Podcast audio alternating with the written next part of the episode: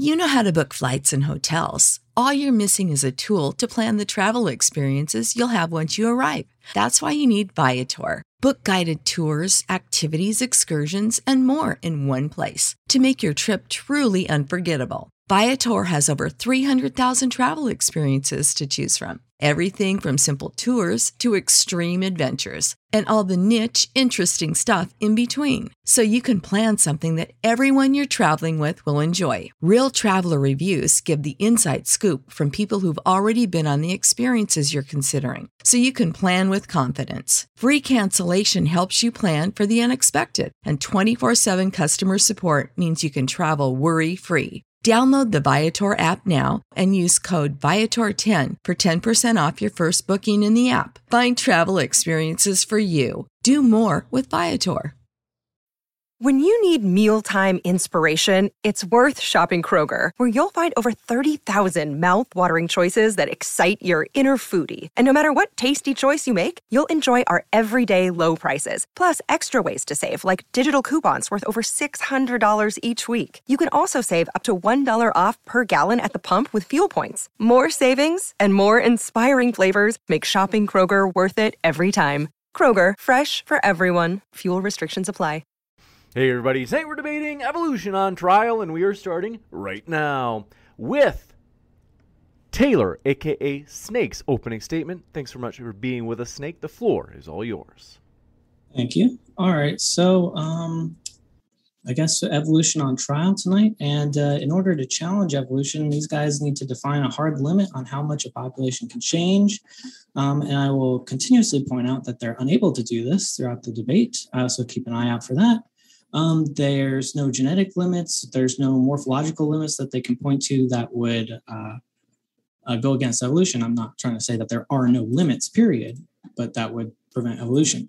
Um, every attempt to put on like genetic limits are entirely arbitrary and either separates humans and apes while dividing up their declared kinds, like all cats and uh, are unrelated to all other cats, um, or um, and that would overload the ark, or it gives them roughly the kinds they want, except that it puts humans and apes as the same kind. So all attempts of that have failed. Um, there has been no attempt to define morphological limits, um, but these are necessary to challenge this idea and the consensus.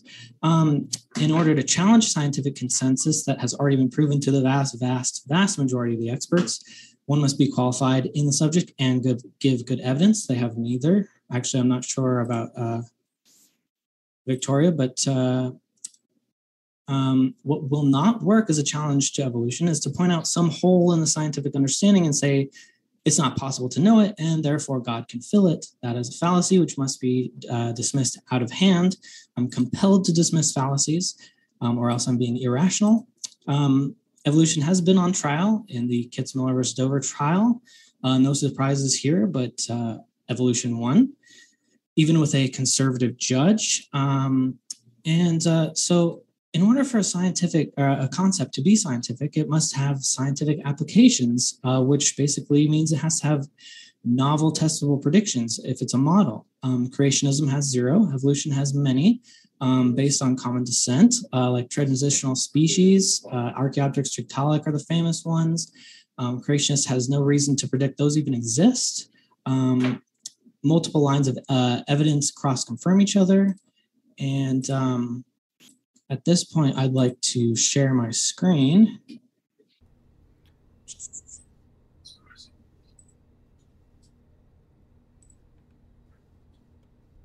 All right, is that working? Yep. Okay. So uh, genetic clocks line up with geological and radiometric clocks. And if these are wrong, the Earth if the Earth is young, the amount of radiation alone would melt the Earth. So certainly not a possibility. Um, all right, advance the slide. Come on. Okay. ERVs are DNA elements that viruses inserted into ancient genomes, which are inherited. Um, since they're all the result of infections in random areas of the genome, they make for very good uh, markers of ancestry, since the likelihood that two species would get infected by the same virus in the same place is uh, virtually nothing. Um, just for uh, 205 shared HERVWs, that's one class of HRVs, um, humans and chimps share 205 of 213, I think. Um, these are the chances of just that shared placement. Um, that's about uh, 588 with um, 1,416 zeros after it, I think. So basically, and that's like uh, several orders uh, more molecules that are even in the universe. So mathematically impossible um, for humans not to be descended from apes, which is, of course, the most offensive relationship to creationists, obviously. Um, and that's only one class of ERVs, and that's only one class of uh, transposable um, elements that also trace ancestry. So uh, that's a major thing. But my favorite point is basically that every single difference between populations in life's history is already accounted for by observable microevolution that they accept. Um, we know that the size, shape, orientation, location, number, and chemical composition of bones, organs, and tissues can change within accepted biblical kinds, and creationists accept this. Um, these are slides from Call Me Emo, and as he beautifully demonstrates, the amount of accepted variation within kinds is larger than the gaps between them uh, variation is covered by transitional forms. But if creationists insist transitional forms are their own kind, they shoot themselves in the foot since now the range of accepted diversity overlaps the gaps, meaning there's absolutely no reasonable barriers between any of the kinds. And that's because they're so uh, close morphologically to two different kinds. Um, if the transitional forms are explained as being part of either kinds, this just shrinks the gap between two original uh, two original non-exist, uh, sorry, between the original two to non-existence. Uh, resulting in a unified kind. So the amount of creationist accepted variation within kinds, such as in coelacanth, is so large that it's the same as the difference between fishes that creationists consider not related. Uh, variation within kind is larger than the gaps between kinds. Creationist orgs admit Mesohippus is an ancestral horse, but that's actually uh, more similar to that of tapirs, uh, which they arbitrarily separate for absolutely no reason. Uh, the foot structure of creationist accepted horse kind varies wildly from four toes to one. That's major coordinated structural change. Variation within kind is larger than between them. This is an inconsistent standard, and thus any doubts as to relationships are unreasonable and irrational by definition. Uh, comparative anatomy is viewed as valid to draw relation within kinds, but is arbitrarily dropped whenever creationists feel like it. So I would ask how they know that uh, ceratopsids are related. They'll say anatomy. Then you ask them humans, they'll just draw an arbitrary line. They also claim to be able to identify fossil snakes from just jawbones or vertebra alone. Um, yet they drop comparative anatomy whenever convenient. Baraminology, the creationist term for classifying each kind, demonstrates this self defeating problem. As baramins declared, uh, clusters of morphological similarity organisms that uh, fit this pattern in clusters appear uh, but and then larger gaps lie between them. Uh, those are declared baramins as clusters. Um, but as more fossils are discovered, the distance between like aves, birds, and dromaeosaur dinosaurs like velociraptors uh, collapsed, and the variation within kind exceeded the distance between the uh, variation between kinds. Whoops. Uh, so could these be the same kind? There's no way for a creationist to tell. What about these? All that separates is slight proportional differences of the same bones, aka microevolution. Same here, microevolution. Same here, microevolution. But when we add them all together, we see macroevolution. Um, so why can't these accepted micro changes add up in the same lineage? There's no answer to this. Slight variation of existing structures is observable, like flexing of fins for walking limbs uh, folding of teeth to make fangs, which there are half evolved transitional forms to this day, yet still functional. Um, theory of uh, life being connected gives us predictions about the fossil record, uh, predictions that the inconsistent and vague creationist hypothesis cannot make, thus making evolution scientific by definition.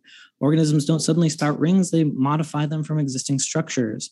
Plants are amazing examples of macroevolution. Uh, these are all related plants because they can graft and breed with each other. Uh, they have different body plans, though uh, such as broccolis and mustards. Um, fractal patternicity in Romanesco broccoli is uh, an example of functional information evolving without intelligent design. Um, we've observed single left. cellular organisms evolving into multicellular. Uh, there's uh, ma- major bone changes, numbers of bones, um, uh, functional changes in bones of creationist accepted kinds, uh, change uh, new muscle groups evolving in mammals uh, uh, that they accept are related. Um, that's why there's vestigial structures um, like nails on manatees and seals, legs develop on whales and snakes in vitro. So, what separates these uh, monkeys from lemurs? Nothing, because they agree the same thing can happen in dogs. Uh, this happens in the same species of fish, different functional conformations. So, at what point do these changes stop accumulating? And that will be my one of my major sticking points tonight. Thank you. Thank you very much for that opening statement. We'll kick it over to Snake's partner for the remaining roughly four minutes or so for his opening as well, in terms of the, you could say, argument on behalf of evolution. I'm going to minimize your screen, Snake, aka Taylor. And with that, thanks so much for being with us. Atheist Jr., the floor is all yours. Yeah, could you share uh, my screen now? You bet. Okay. So, uh, the title of this debate is Evolution on Trial. So let's remember that in the scientific community, there's no debate about whether or not evolution happened in the past and continues to happen. We are still evolving, and that's not controversial. Uh, evolution, as well as the religious concept of intelligent design, which is not a scientific theory, ha- they both have been on trial in the past. It didn't go well for ID. On Se- December 20th, 2005, in Kitzmiller versus Dover, the district court Judge John Jones ordered the Dover Area School Board to refrain from maintaining an intelligent design policy in any school within the Dover Area District. Now, Judge Jones wrote that ID is not science and cannot be judged as valid accepted scientific theory as it has failed to publish in peer reviewed journals, engage in research and testing, and gain acceptance in the scientific community. This was the first challenge to the constitutionality of teaching intelligent design in the public school science classroom. And um, you could see that they the front page news in Denver or in Pennsylvania, I guess, was that ID is not science. And let's look at just some quick evidence about creationism and what they say about kinds. And creationists somehow accept major chromosomal uh, translocations and mutations in horses, something they say is impossible for human in evolution everything they say is made up ad hoc just to try to refute a specific fact they don't like, but nothing's derived from a central thesis other than God did it, which I think we saw in my last debate on here. Um, so you'll see that they say that horses and donkeys are, can be the same kind, which are separated by two chromosomes. But if you ask them, are humans and chimps the same kind? They would say no, even though they only have a difference of two chromosomes, just like these. And these animals are more fit than their fossil ancestors that uh, that have more toes in them and more fit for horsey things.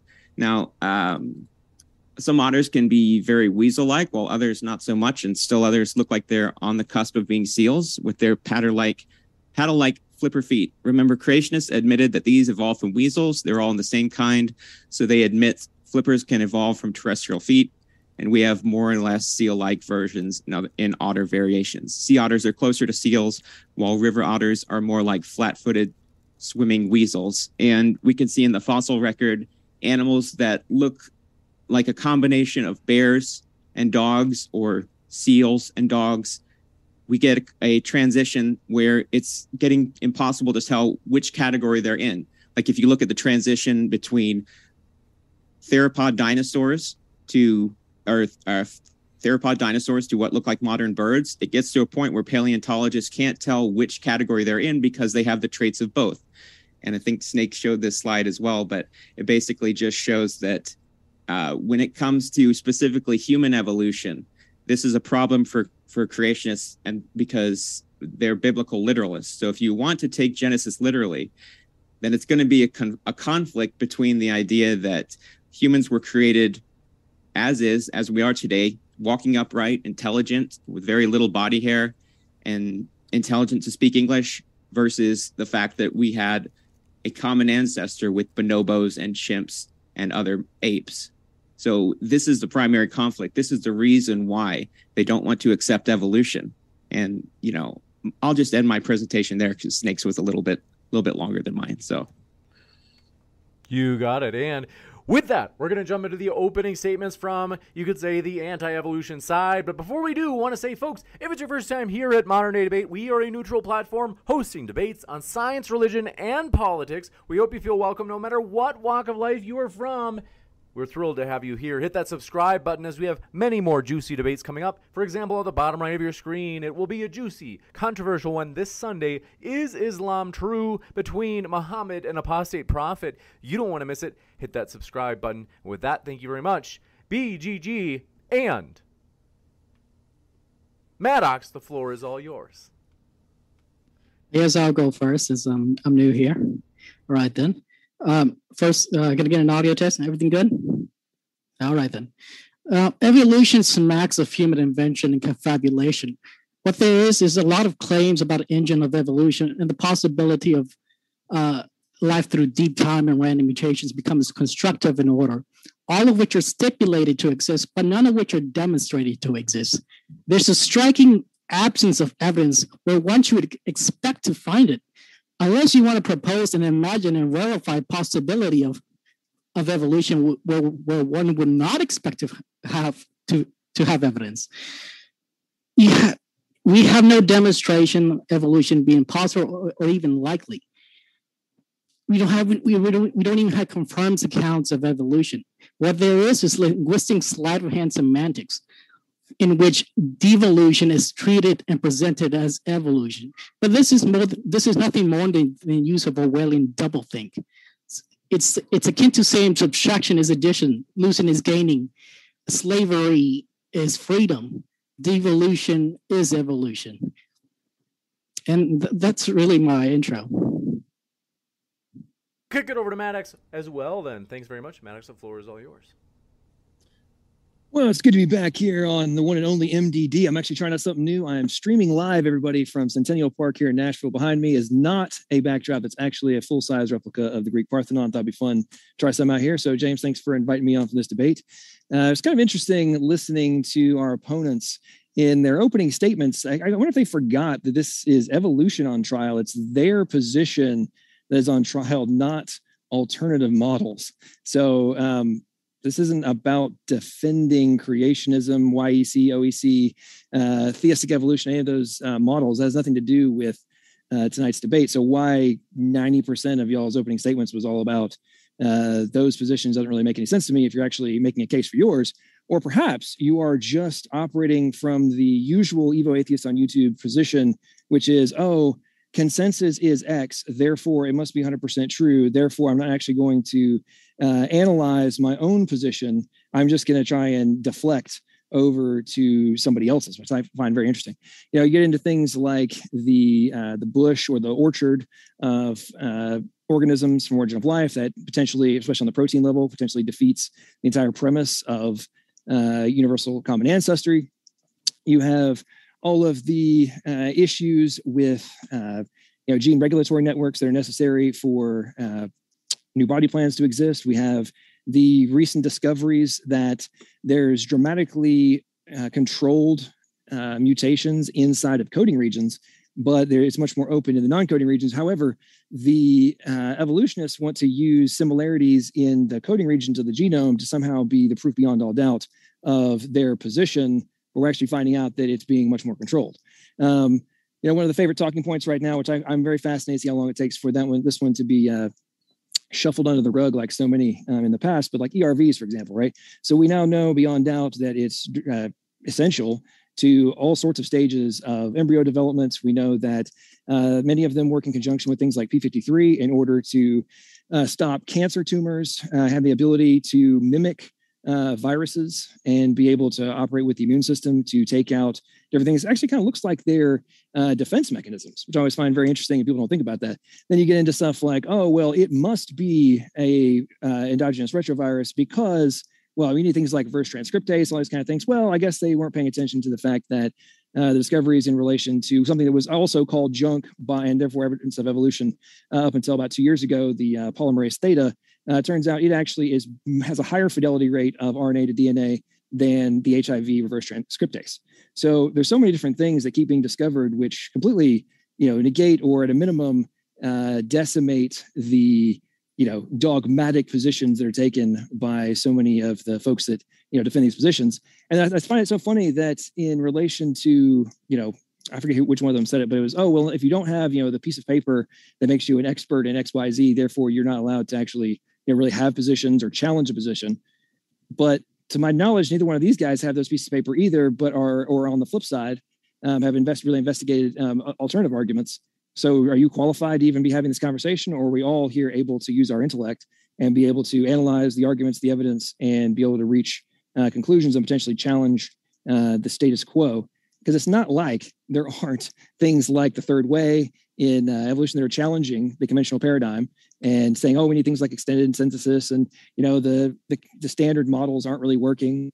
Um, so I mean, all, all these things are you know growing rapidly to denigrate the dogmatic position that's taken by so many folks on, on YouTube. Now, something I found extraordinarily fascinating from Snake was right was trying to use the uh, 5.88 to the 10 to the 1088th power, whatever it was, or 1400 power, whatever that was. Um, it's so funny that that number would indicate a probability of zero or just not being possible in this context for ERV placements, but dramatically even even more improbable uh, things for just the formation of genes in general and overall, you know, uh, transcription translation factors, all that kind of stuff. The numbers are exponentially larger than that. But in the conversations these guys have both had, they claim that, oh, well, there's a possibility therefore. Um, so how are you going to say on one side that this gigantic uh, probability number equals not possible without it being your worldview, but completely uh, utilize uh, the opposite uh, context to reject um, opposing positions on the plausibility of these other things actually coming uh, to be. So I think, folks, as you uh, listen throughout the open discussion we're going to have, just make sure you pay attention to the fact that there's going to be dramatic attempts to deflect and not actually defend their own position and to somehow claim that this is all about God of the gaps and all the things like uh, Atheist Junior were saying, when in reality, this is about the weaknesses in evolution, which is what's on trial, not whether or not God did it. I yield. You got it. Thank you very much. And we're going to jump into open conversation, everybody's favorite. Want to let you know little channel housekeeping stuff. In particular, our guests are linked in the description. Keep that in mind throughout the debate, as well as they're also linked at the podcast, as every debate from Modern Day Debate ends up at the podcast, where our guests, such as Atheist Junior, Snake, BGG, and John Maddox, are linked as well in the description box there. Last but not least, a lot of people are like, hey, what about an intelligent design on trial debate or creation on de- on trial debate. We would be thrilled to host it. If you'd be interested in doing that debate, you can reach me at moderndaydebate at gmail.com as we are very open to having those topics. It just so happened that people were especially into evolution on trial as of late. But with that, gentlemen, thanks very much. The floor is all yours. So, how would you reconstruct the relationships between uh, organisms that you accept are related, uh, if not by morphological similarity? Well, here I, I have a I have a very low criteria for evidence for evolution. So, for example, uh, can can I share my screen? Okay. All right then. So, uh, to the anti-evolution uh, stance would say these are not the result of uh, uh, evolution. So, oh, how do I exit? Oh, gonna, I'm gonna share a different screen. So my, my, my question is simple. So since my criteria for, for evidence for evolution is very simple, according to evolution, there are many transitionals between the, the wolf-like ancestor and the Dalmatian. So my question would be, give me at least one transitional between the wolf and the Dalmatian. Uh, if, the, if, if, you can't present this, trans, this transitional, you have no evidence. That means it it's would, just it hypothetical. Would, it would be the child of that wolf. Uh, what is that? That is a slightly different version because children are not exact clones of their parents. Okay, there, there has to be. So are either of you going to answer my there, question? I want to. There second, has to be an forgive me. One second for jumping in. I do want to say, bubblegum gun. This is my fault because I know that I told you to bring the mic a little bit closer right before we started, but it's a little bit too close. If you're able okay, to bring it back just a little bit further, is that better? That. And that should be better. And I'll okay. try to adjust it in OBS in terms of getting your volume up higher. Go ahead. Okay. So um, is this an answer to my question, or well, this, is, just... I'm presenting a question because you, are well, on trial. You, this is evolution. You kind of change. You kind of changed the topic, though. No, this is evolution on trial. This is the topic of the debate. Yeah, okay, I, so, I, so, it's a discussion portion. I asked a question. Well, would you like me to repeat it? Well, you're, you guys are on trial. That's the The thing. qu- I think his question was related to evolution, though, wasn't it? Yeah, this is this is so you're so is this No, Snake's transitional? Wait, question. so James, is this a uh, interrogation or is this just discussion? Yeah. Mhm. Okay, you guys. You, I mean, this is the So you can debate. pass my question if you want. Oh, we can get to it. I'm presenting. Uh, this is my criteria for evolution. It's very simple. It's I. I, I this is answered it. bottom. Of, this is bottom of the barrel. Yeah, okay. I answered it. Okay, what is that? Are you just, are you just saying the wolf is the ancestor of the wolf? So are you saying uh, a wolf gave direct birth to a Dalmatian? That's not what you asked. You asked, "What is a? Tr- give me an example of a transition between that wolf and the Dalmatian." And the answer is the child of the wolf. Each because What each. Chi- what do you mean? Well, what is it? Okay, here. Let me see. Let me get, let me show you a picture of what I mean. I mean, are you looking for something that's half wolf, half dog? Because No, I'm looking for an intermediate. Okay, here. How do I share my screen again? Okay. I mean, what's with what's with the um, hippogriff or or uh, I forget what you call those animals. Those what's with the picture Yeah, in the middle? Yeah, why why is that there? Is that what you think that we think evolution is? No, I'm asking you, are these see these nodes? Those are interme- intermediates between the wolf and the Dalmatian. So you have to those, get those are different breeds of dogs. n- no. See these nodes, the arrows. No, Oh, that's okay. not how phylogeny works. This is this is how uh, it works. no, it's not. This- okay, are you are you positing there is no intermediate between the Dalmatian and the gray wolf, no, wolf ancestor? the there is no branches intermediate. are not meant to represent any particular specimen. No, they are pres- there are many. Okay, are you saying these intermediates are merely abstractions or are they real? Uh, they're abstractions representing real phenomena. Wait, wait, wait, wait. So move move the Come arrow again? up Say that again. one node, and that's Oh, we can do that's that a again. specimen. Uh, sure. Give me a second. I'll get that. We should remember that these dogs at the bottom, these represent populations of animals. They're not individual dogs and individual wolves either. So you're asking if you're asking for you sh- you're asking for one transitional. We're talking about populations of animals. Are you questioning whether dogs are related to wolves? Like, you're starting there. I mean, Can I share my creationists? Um, creationists okay. accept they say that they're the same kind. Because Uh, that's not what's on this trial. is- I, uh, With what what my ancestry partner thinks on in his free time is irrelevant to this debate. This is evolution on trial. So I'm asking you: Are these nodes, uh, the last common ancestor, are they real or are they abstractions? Well, they're on a the graph. nodes The are abstract. The Okay, so they don't relationships are real. exist. that and you doesn't. need these That's to not what exist. abstract. That's not what abstraction means. Yes, it is. It means they aren't real. No. No, the genie from Aladdin isn't real. An, A graph an of- abstraction is a a, re- is a of- representation. It's a simplification. Okay. Yeah, when, when I when I nodes mark my height on the wall, that's an abstraction too, but it represents Okay. my height. If, if they're not which is real. abstractions, tell me what they are.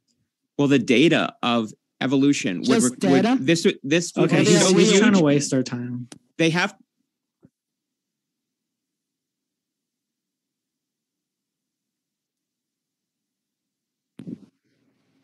Okay, so family trees or uh, graphs like this, if they actually represented the amount of species there are, they would not be able to fit on a textbook page. So they have to shrink them and simplify them, and they have to make these abstractions in order to make it palatable for us to read, because we're humans and we can't actually uh, see that much data. It would it would be too uh, too much data for us to co- to actually comprehend in a useful way. So that's why abstractions are used. There's simplification of the larger data field.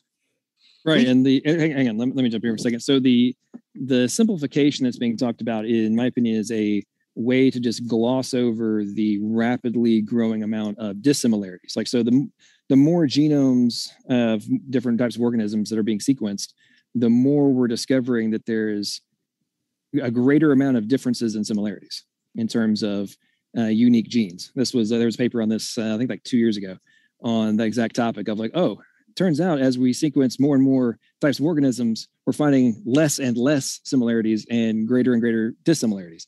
So the amount of mutation and natural selection and fixation of all sorts of de novo functions. Uh, I mean, that, that's just getting bigger and bigger. And completely sense- irrelevant. and since relevant well, no, is no, no, no, no, no, no, no, no. From from your uh, timeline, right? And you're the one that claims that there's uh, improbabilities and things have to be taken into account. So if you're now having uh, sequences that the probabilities of their formation through undirected process is greater than the number that you put forth in relation to ERVs. Um, the, it's uh, what's good for the goose is good for the gander. So how do you explain the massive amount of dissimilarities in the coding regions and as well as non-coding regions of the genomes as we're finding out more and more of it is uh, utterly essential for the, those organisms to exist uh, it's irrelevant because it's mutations and you know that.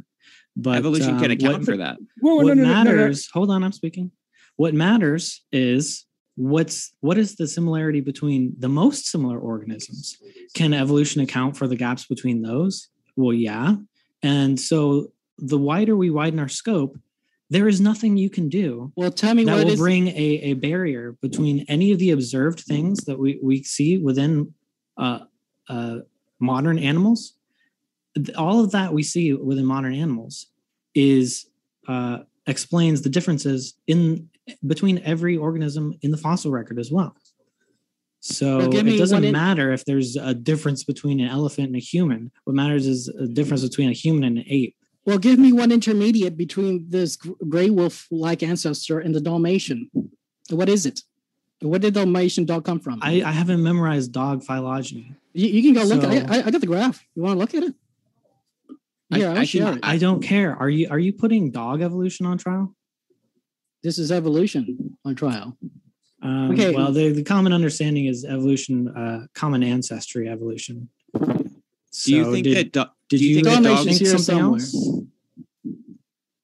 do you think Are you, dogs are, just, related are to you wolves? just trying to avoid this? Uh, are, you, are you trying to avoid this argument because you know you can't answer it?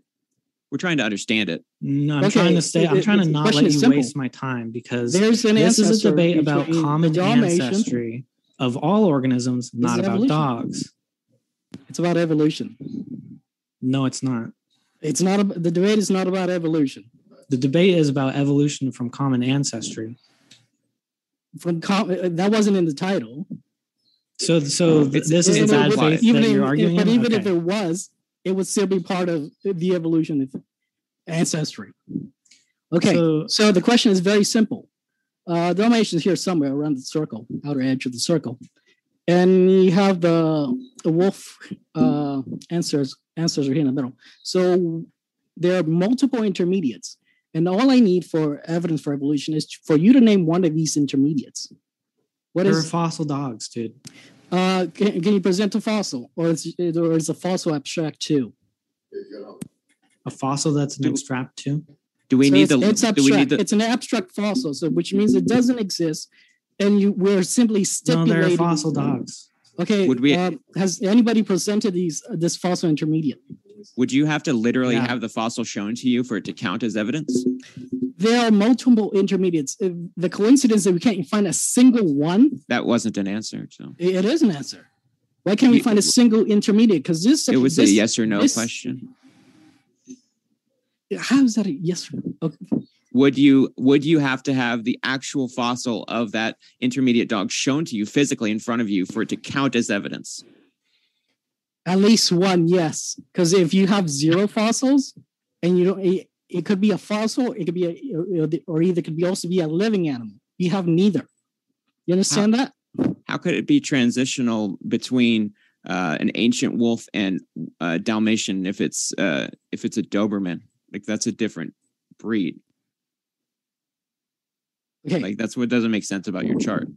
You're asking how could how which show me which of these which of these breeds of dog is transitional between a modern Dalmatian and an ancient wolf?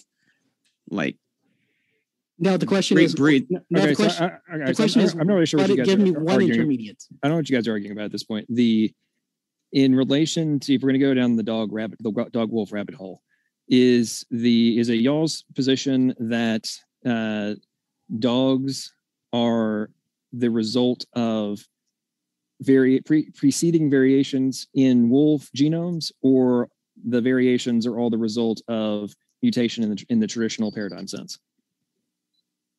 I, would say it's a mixture of natural selection and artificial selection because we had natural selection of wolves uh, to dogs. And then when we domesticated dogs, that's where the artificial selection comes in and gets you very specified breeds like a French bulldog with a flat nose or a Chihuahua that's very small or a Great Dane that's bred for its size. Right, but you're dodging the point. The the point of the question. The question was: Is was the necessary genomic information already present in the wolf in order to whether it be through uh, natural or artificial in order for the breeds of dogs to descend from it or is it necessitate uh, the formation of a whole bunch of new information in order for these uh, different uh, breeds take place.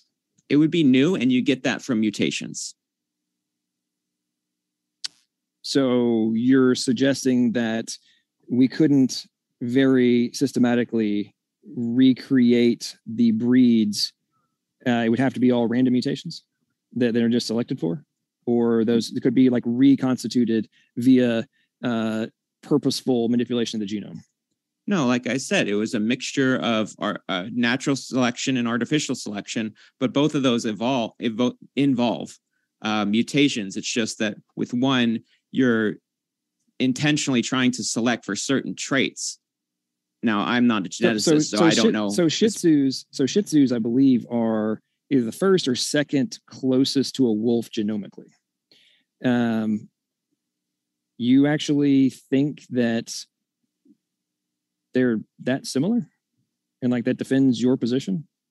did I or- did I say or imply that? Well, I, I'm saying that from you guys like to go down the rabbit hole of morphology, right? And that all these variations must be indicative of uh, evolution in the traditional sense.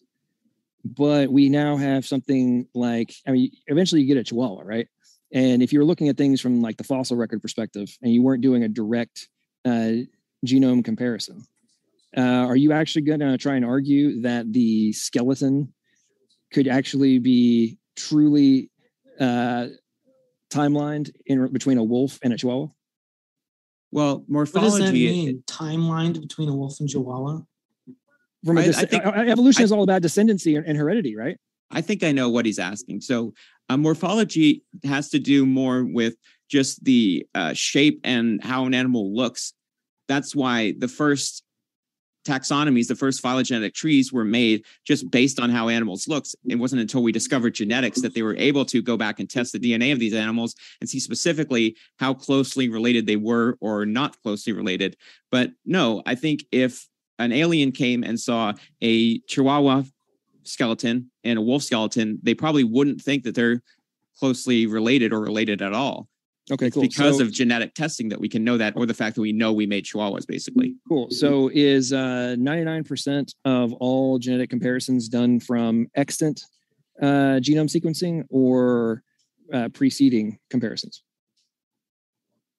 You mean extant versus extinct? Because I think you you have to be DNA only lasts for a certain amount of time that you can still test it. Like there Well, are fossils we can't DNA can DNA. DNA, can can last for quite some time, but that's not the point. My point is is the uh, is the majority of the of evolutionary theory based on inference.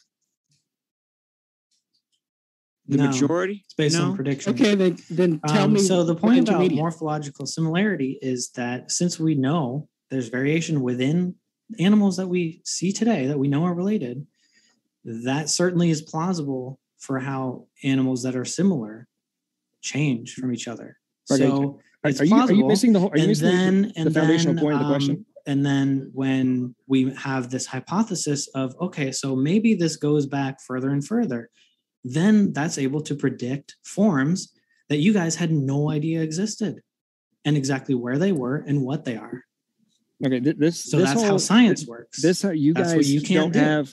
Okay, again, you, ladies and gentlemen, can do ladies and gentlemen of the audience, this is example number one of the attempt to deflect over. Oh, to you guys, you guys didn't think of X, Y, and Z. That's not the point. That's not the question. That's not the thing that's being brought up here. This is in yeah, your relation to. terrible uh, model of creation But let's not overtalk.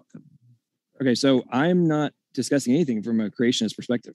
Okay, we're talking about the necessities of the genome and the, the differences and the very hyperspecific functional information that is necessary in order for different organisms to exist. Do you deny the fact that there is dramatic amounts of uh, differentiation, the functional information, regulatory sequences, et cetera, et cetera, that are necessary for different organisms to exist? No, and that's the point. Is we there are observed mechanisms that change those, that those Yeah. differences can be the result of. We observe the ways that those changes arise. Yeah, And so- differences and don't those debunk changes- evolution. Those changes can be predicted in the, the fossil record. That's the thing. You don't have no fossils. If you did have fossils, you would be able to present at least one transitional between the Dalmatian and the wolf. And Go to a can't provide- museum. Uh, Go to they a don't museum. have There's fossil wolves. They don't Yes, have they a do. single one of them. Museum. Yes, they do. Uh, give me one then, Atheist Junior. I told you the transition is between the you're you're saying ancient wolves and I guess domesticated dogs. Well, every link along between the two is a transitional form between them. So the Yeah, child those- of that the child of that wolf is a transition. Are those transitionals real or are they abstract? Those animals actually existed. Yeah. Okay, can you present at least a single one? I don't have to. Is it that you don't have to, or is it that you can't? I don't personally have the skeleton of that wolf fossil. No. So I can't. I'm Isn't sorry. it so convenient that we can't find a single transitional between the Dalmatian and the wolf-like ancestor? Can. Do you think wolves and When we, dogs are uh, related? Absolutely not. But that would be You irrelevant. That would be irrelevant to this conversation because this is not about creationism. Okay, this is about up evolution. I, I didn't say the anything about creationism. Look up the paper Ancient Wolf Genome Reveals an Early Divergence of Domestic Dog Ancestors and Admixture into High Latitude Breeds. okay, tell me, tell me It what has that several is. specimens. What is the intermediate? I I simply want to know what it is. Uh, they label them with like numbers and letters. Numbers are just abstractions. What It's a label. Yeah, an abstract label. are you, are you an abstraction? They call it the Taimyr wolf. Of course, I'm not an abstraction, but you are presenting But you're abstractions not- but you're as not- evidence you're for not- evolution. You're not in front of me right now, though. I don't see you. Atheist Junior, you're clearly dodging what is obvious. What's Okay, the so obvious I've given- problem I've given you- presented? I've given you a citation. I gave you the name of it. I just need you to present at The least reason- one transition. I did. Alive and or dead? I did. And so the reason that I You gave me uh, brought numbers. up, I gave you a name actually. Uh, What name? Taimyr Wolf, and I gave you the name of the paper that it appears So in where Wolf it's gave reported. So um, the reason that I the reason that I bring up uh, creationism is because it is the most skeptical position that people hold on this earth about evolution. So I was hoping to start with some common ground of what is accepted variation of change so that we don't have to start at biology 101 for an hour and a half debate. But we can't even agree on if wolves and dogs are related, though. Yeah, that's sake- his tactic. He's trying to waste our time. For the sake of the debate, a logical Okay, so- so- will be so- so first adopted in off- my position. So first off, the I don't think anything that I brought up is like necessarily biology 101. First off, the he bubblegums was. Yeah. the the the macro view of all of this is when the more we dive into genetics, which originally, unless you guys are denying this, has was considered the foundational defense of evolutionary theory. But the more that we, the more research that's done, and the more that we discover that larger and larger portions of the genome have specific function, and that very minor mutations, even in you know STRs and things of that nature, like oh, if it's as long as it's between eight and thirteen base pairs, we're good. If you have less than or greater than, then you have X Y Z disease. Like we're discovering this out the wazoo, and if the foundational premises of evolution, i.e., you can like have all these uh, mutations that can take place until you know eventually something functional comes in, into existence, and you can have co-option, all these different things. If that's true, then why in what we're observing now is it look like if you don't have ridiculously high fidelity rates, um, you have massive issues, i.e., very often leading up to death. So how is it actually plausible rather than just being inferred and extrapolated out from a you know mental gymnastics that somehow all these things that we're observing which would get in the way of evolution actually being plausible in the macro view um, somehow just magically happened in the past like how, how do you guys defend that So I asked this in my intro. What is the uh, genetic limit? What? How many differences defines um, that something is not related? Okay, that's not what I. That's not remotely what I brought up. I was. That talking- is, I- that is exactly no, what no, you that's- brought that's up. You said no, you said no, there are major differences in the genomes, which is somehow uh, point against the common ancestry of the organisms that we're talking about. So I asked a direct answer to that uh, on topic, which is how large of a difference does that need to be to challenge evolution? For the sake of uh, Hang, for hang- the- hang on, you, you hang on, ladies and gentlemen. He just said he asked a, a direct answer. Okay, so Yeah, you can a- you can answer the- questions with questions. I mean, So- people so- miss, but right, people you- misspeak you, complete- you completely he can well yeah because he's he's dodging is on my question. You know, you're dodging my question, which was well, it was not- about not- five minutes long. yeah, you talk So in a very I- complicated way that's hard to follow. Well, I, I apologize that multiple structure uh, components to a compound sentence are going over your head. Maybe you should take off your beanie. But the whole point that was being made was in relation to the fidelity necessity in order for things not to die. Okay, so if we know you need to have 99.999 uh, percent fidelity right now in order to not have massive issues, the uh, it doesn't matter if it's like in humans and chimps, I believe it's somewhere between 35 and 36 million uh, base pair differences. I believe is the standard, uh, standardly accepted position, right? The if we know that very minor modifications, exponentially smaller than 36 million or 35 million, whichever number you want to go with, um, cause you to die.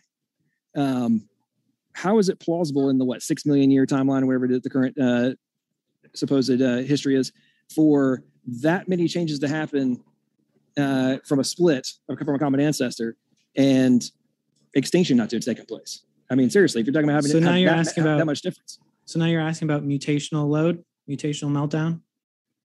uh, ultimately, yes. But I mean, I'm serious. In, in context of fidelity, how is it plausible to make those jumps? There are multiple um, papers studying mutational meltdown, Mul- Muller's ratchet, where uh, it's quantified where there are ways that where you know bad mutations accrue, but there are multiple mechanisms observed that counteract the accumulation of uh, deleterious mutations. Yeah, and I feel like you're asking like how come in, how come there isn't just more extinction, but there was over that time period almost like 98% of species have gone extinct. Very few species um, are what uh, you know uh, Darwin called favored races that actually have been able to survive even up to the common day or the present day.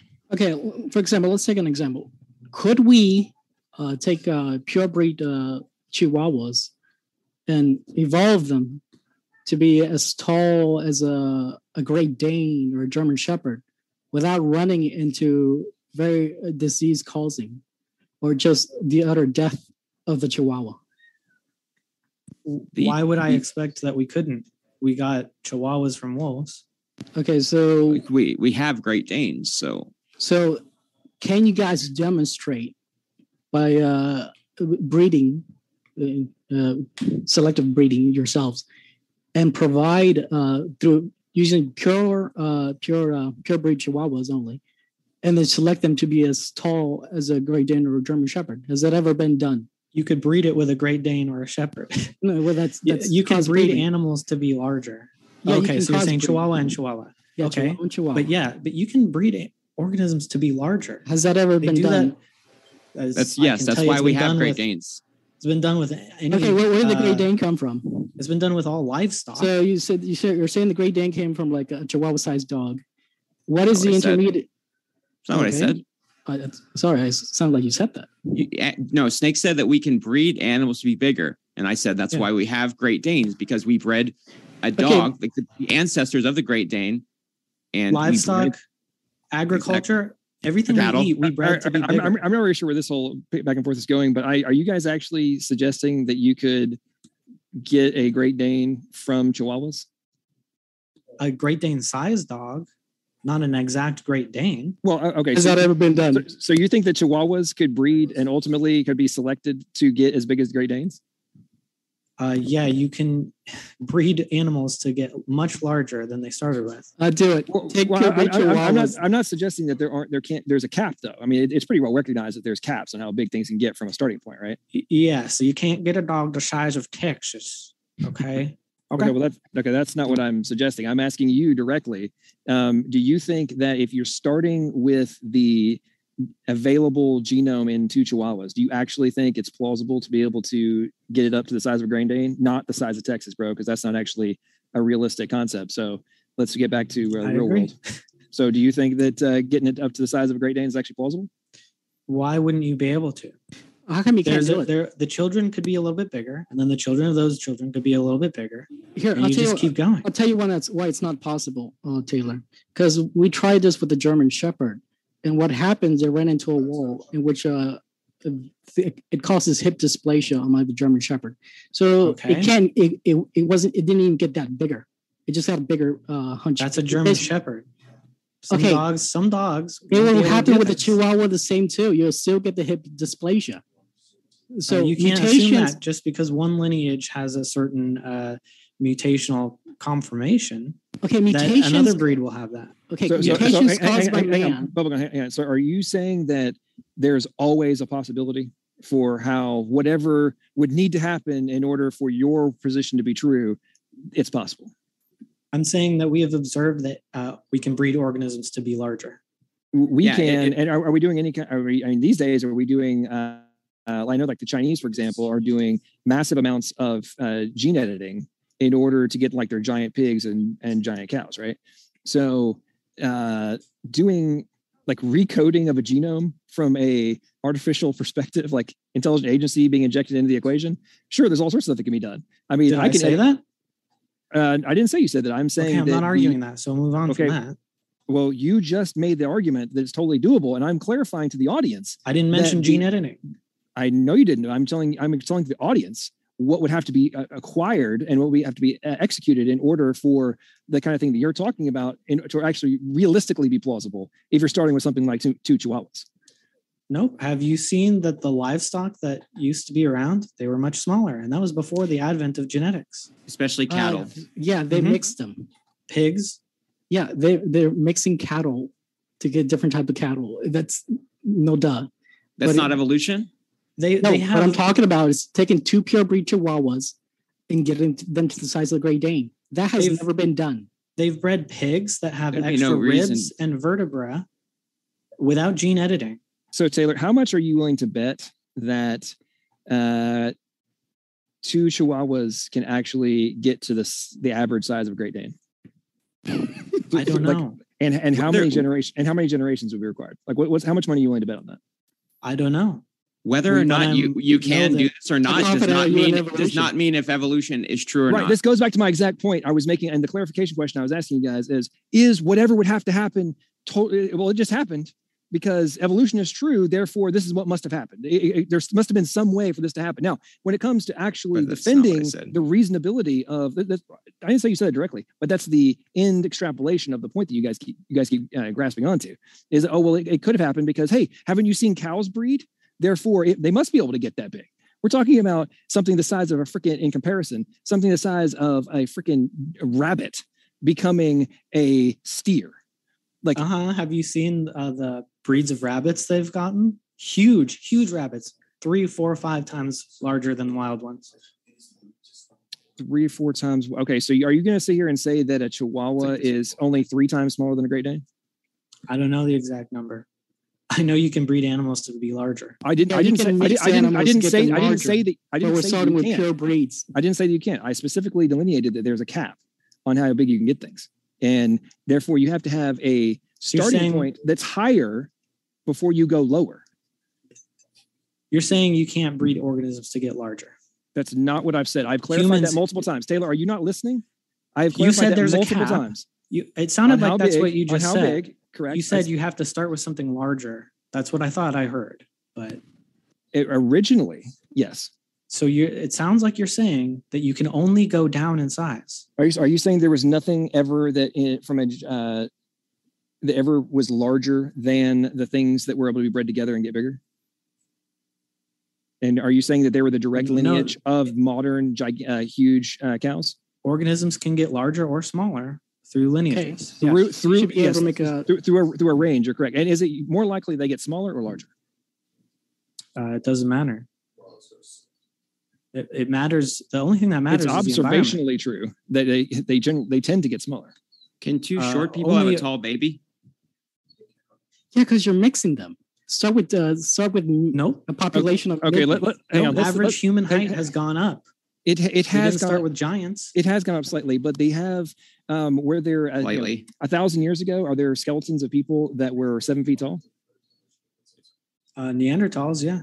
There are no giants. Also humans exist. too. There are, yeah, there's not giants. there there were people that were seven feet tall a thousand years ago. but not 12 feet tall. I didn't say twelve feet. Who I know. I'm just feet? saying that. So- I, Okay, okay, no, no, I, I, we're listen, making listen, a joke. Listen, guys, try to pay attention. Okay, you just made the argument that the people have been getting taller. Yeah, I agree. In, uh, in the 1950s, the average male was five foot seven. Now he's not. He's five foot nine and, and a third. Okay, that's the that's Now- the current height, height change. In the Roman era, there were the average height was like five four for a male. Okay, but was there in the Egyptian era? There's plenty of people that were way taller than that. There's bones all over the world of people that were way taller than five four or five nine. So So, so are you saying that it's they only got taller because that original tall person's gene spread? no, Okay, No, 'cause so you're- are you there's, you're- saying? no, there's, there's additional look, epigen- 'cause you guys- trying to hang on, understand what hold you're saying. Are there are there You're conflicting are genetics the majority are the majority nutrition. of the height uh, increases and decreases uh, epigenetic or purely genetic? It's probably epigenetic. Okay, cool. So if the the majority of it is resulting from better nutrition and hygiene, things of that nature, um, that are enabling uh, slight variations in height, but the uh, pre-existing capacity for the much larger uh, differences in height was already pre-existing. Did it was it a is that evidence for new for evolution of something new or just expression of pre-existing function? Why would height increase be evidence of? Can you uh, answer the question directly? new? Can you answer the question directly for once? I can't. It's hard to answer dumb questions. That's not a dumb question. That's a, Simple hy- that's a, hy- question. that's a hyper specific question, Taylor. Of yeah. is so- the is the capacity for uh, via epigenetics and other minor uh, variables for significant swings in height? Is that did that necessitate the preceding ability for greater height, or is it 100% new function? Which one? is variation in height necessarily new function? I'm not sure what that means in this context. Are you Or not- are you not claiming that height- inherited? Are, are you not claiming that the uh, height variables are evidence for evolution? That is one piece of evidence. Okay, cool. So does Increase evolution in size. right? So does evolution necessitate Change in size. adv- uh, additions to the genome? Yes or no? What was that? For new functions to be available, does that necessitate new functional information? New mutations? Yes. Okay, cool. So is this goes back to my point. Pay close attention. If there was preceding functional information for greater height in the past, how then is these minor modifications in variables in height that we're talking about, which the vast majority of which are the result of epigenetic factors, how is that evidence for evolution? You you you made the point that it was evidence for evolution. I'm saying that the, the uh, function already pre-existed. Are you denying that? The function of uh, being able to change the child, the, your child's height pre-existed. Yeah. then it's not evidence for evolution. the capacity for simple. much Yes, it is. great for much greater height. You're saying you're having to breed for greater height in order to gain the ability to have greater height. We've just clarified that the ability to have greater height already pre-existed. Okay, so whether or not it's Why being don't expressed is the variable. Of course, it pre-existed. Every change in evolution is a modification of a pre-existing structure. Okay, so What? so so is it your position then that the these functions that we're talking about, using height as an example, was already in existence uh, in a greater manner than it is now? Did height exist in a greater manner than it is now? Wait, the capa- Taylor. the ca- uh, the Is that capacity the for height. question? From So- the capacity from an informational perspective. Every Taylor, mutation is couldn't new hear you talking information. over each other. Taylor, are you proposing that this wolf-like ancestor was preloaded with Dalmatian DNA? Uh, one one topic at a time, please. No. Because that's that sounds what you're saying. No, I'm saying it had hair and it had the ability to change the color of that hair and the length of that hair, etc. That's what evolution is. It's changes. Which we observe, which all creationist organizations accept.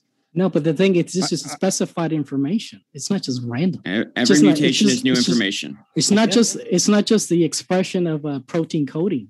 It's the it's the non-protein coding genes. How did they get there? Lots of those prove evolution too, like the ERVs. No, if you're going to propose, ALUs. are you saying that A- the AJ, non- pretend, AJ, addition of a random bit of a, a bit of Shannon information has no relevance in relation to the necessity for functional information and the different, the clearly delineated difference between the two. So the whether or not you want to say that if there's a gene duplication or uh, in that context that okay, there's a greater is an increase in the number of bits that has nothing to do with whether or not it is new functional information and then accounting for the necessities in order for this new functional information to come to be from the evolutionary model That is the whole point that's being made here so whether or not there's adaptation uh, it- very often in real time you know i'm a big fan of uh, shapiro's uh, work in talking about how they're observing they observed all sorts of things happening in real time it was it was very directed it was controlled uh, modifications to existing function on the fly based on very specific um, pressures. But it was nothing random about it at all. It was very um, exquisite function. So having those kinds of modifications and adaptations of pre-existing function, I don't. I have zero issue with that. But that's not y'all's position, is it? Yes, it is. Every evolutionary change is a modification of pre-existing traits. Okay, But but, but from But undirected. domination- Pro- but from hang on. But from an undirected process, correct? Nope. Nope. Okay, it's so- all so what- directed by you know, like the environment. okay, if the wolf didn't have the uh, the, the the Dalmatian traits, its uh, morphology, how did it get that morphology? Was it already preloaded in the wolf ancestor, or was it through microevolution that it gained these morphological? It's definitely microevolution. Okay, The question I posed in my opening is what is the limit to the amount of microevolutionary changes that can occur in a lineage? Is there a limit? well, you tell me. Microevolution is still evolution. Okay, if No, this as long as it's this not is going microevolution, extinct, there isn't okay, a if this microevolution was real, you should be able to demonstrate well, at least one intermediate between the Dalmatian dog and the wolf. Well, you But just can't- admitted it is. All creationist organizations admit it is. I Uh, think no. we can handle that. Yes. What, what, what, what- what my partner believes in his free time is relevant to this debate. This is about the, you you are defending evolution. Mhm.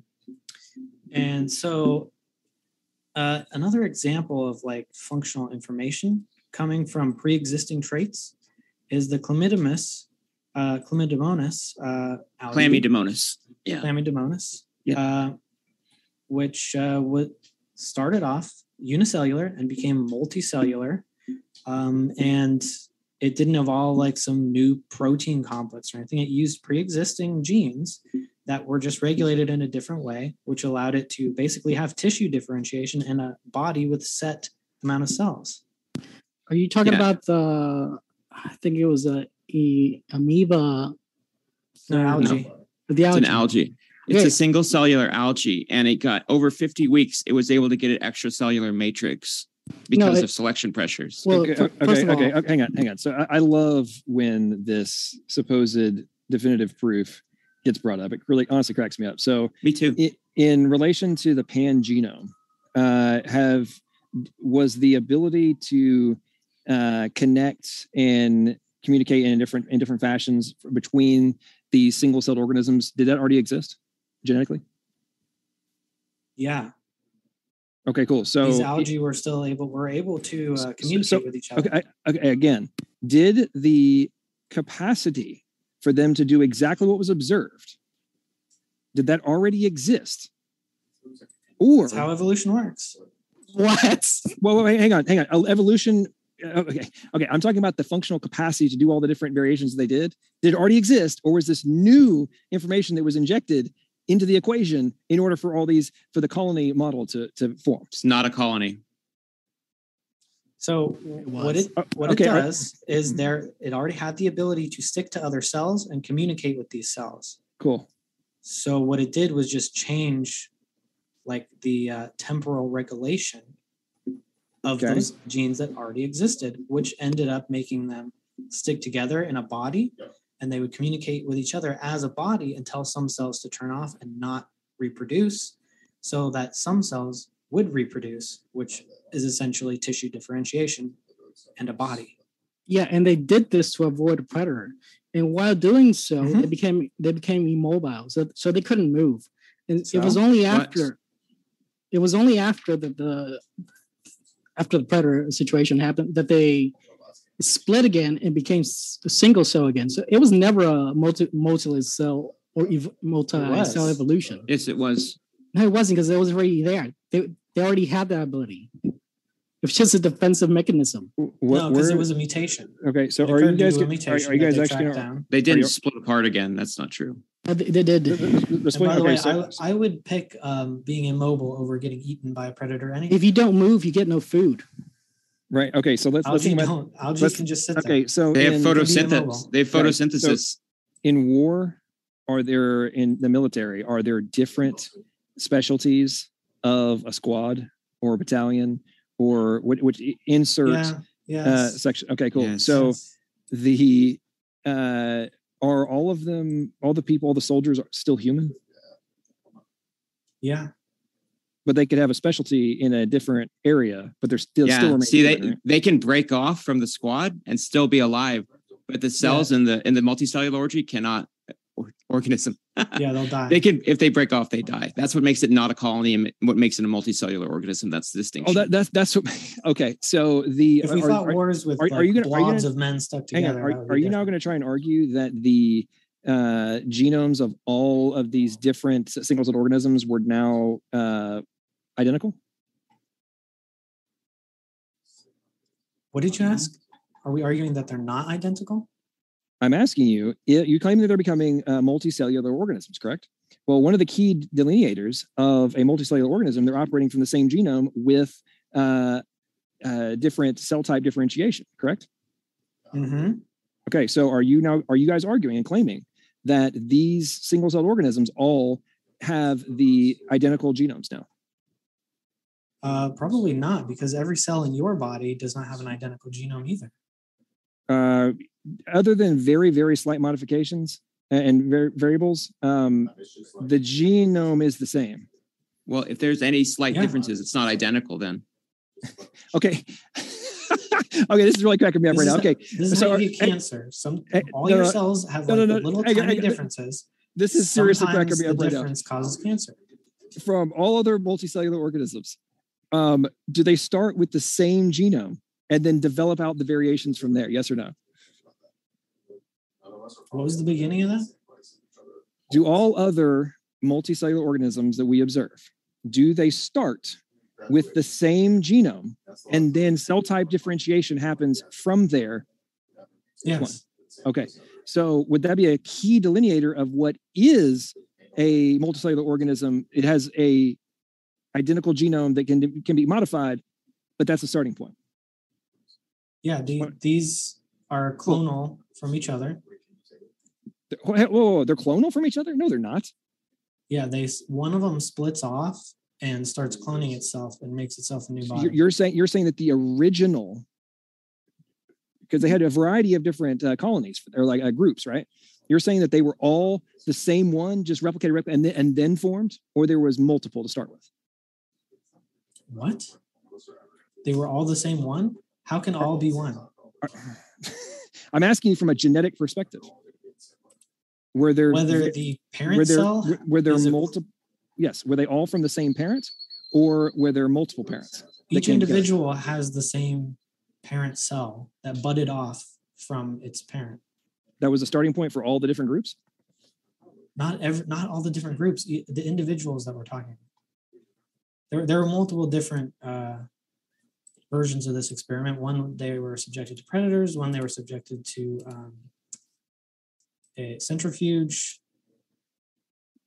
I think they have it where it's like each uh they each colony is in a different like petri dish thing, and they start off with I don't know if they start off with a single algae cell or or or not. They they bud. I actually am not sure about that. Okay, so I just want I just want to clarify. Are you guys arguing? I'll have to look it up. Are you guys arguing that they all originated from a single cell, and then ultimately formed into this multicellular uh, hypothetical colony you're talking about? No, only the eight celled individuals started from the same cell. So they had identical genomes, and then differentiated into different uh, portions. Uh, nearly identical, but clonal does not mean exactly identical. Okay, so do they now have massively different genomes, or is there an expression of pre-existing function that enabled these variations to take place? It's expressing pre-existing genes that are regulated in a different fashion. Cool. So if it's already pre-existing information, how is that evolution? Uh, because novel- it of now of- is being regulated. It's it's now being regulated in a way where it has new functional information.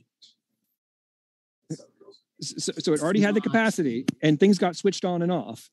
It already had the preceding capability to have these variables expressed. But you're No, claiming it's that is like- defense of evolution, not so. So there wasn't like uh, slow mutations over time and new formation of function in order to create these new regulatory networks and things of that nature. Um, they were already there, and it- within 50 days or whatever you said, um, in a very very even with uh, bacteria, that's a very short uh, timeline. You're saying that they created all these new functions. It's 50 weeks. It's like it's like in code. If you have a command that's functional, and then you copy that command and you place it in other parts of your code, and it now has a completely different function. Yeah, that's new information. Whoa, whoa, whoa! You, you think What? that? Hang on. You think copy and paste creates a new function, or just expresses this an Yeah. existing function in a different spot? Yeah, holy you shit. know Dude, anything about oh my God. Dude, dude, are you sitting here? tell- works. whoa, whoa, whoa, I actually I do. Are you sitting here Mhm. to try and tell me I have a freaking I have a contact form plugin in WordPress, right? Mhm. And I say, hey, I want to have this module on the contact page and on a uh, interior page for a service offering. You're saying that because I che- I say yes, insert code here and here, that means it's a new function or the expression of a pre-existing function in a different spot. Which one? Neither. Neither. hmm So you're the you're okay. okay, So please defend your position. What what is it then? So what? How it works in biology? This is too good. Go Ta- ahead. Taylor, this is very simple. no, let me answer. Okay, go ahead. So the way it worked in the algae was No, no, no, no, no. We're, we're, we're John, on code right now. him a No, no, chance to we're- respond. no, John, We're, we're on give him. code right now. John, we have to Defend give us in a relation to the chance to website. respond. Yep. No, You Don't dodge. question. We have to give him a chance to respond. Yes, the way it works in He- the he said I didn't know- algae is that it uh, turns on reproduction at certain points, and it tells the other ones to turn off at certain points. So in a code situation where you'd have I don't know what uh, command that says uh, turn off a certain function or turn on a certain function, and it just uh, it does that. But you you take that line of code and you add you add it in a different way that it does a completely different function then yeah that's new information you, you just said on and off was the, the was the new fun, was the new function, dude. Okay, that- that's like Uh-huh. saying So- I now so- have lo- no, no, that's now like saying I've logged in and said I don't want it on this page anymore. I want to add it to five others. That somehow again, this is not new functional information. This is yeah it is no, So it is this- not. this it is goes not. down No, dude, to you don't even. Oh my! binary you copy paste No, no, no. something that's not new. No, no. yes dude, it is No, if it does back- something no, else Taylor, it's it's my new. turn to respond. so so It's not doing something. it It's, works. it's not a new This is how it function. It's not a new binary. chance to function. respond, John. I'm responding to him. He just went. I'm responding to him right now.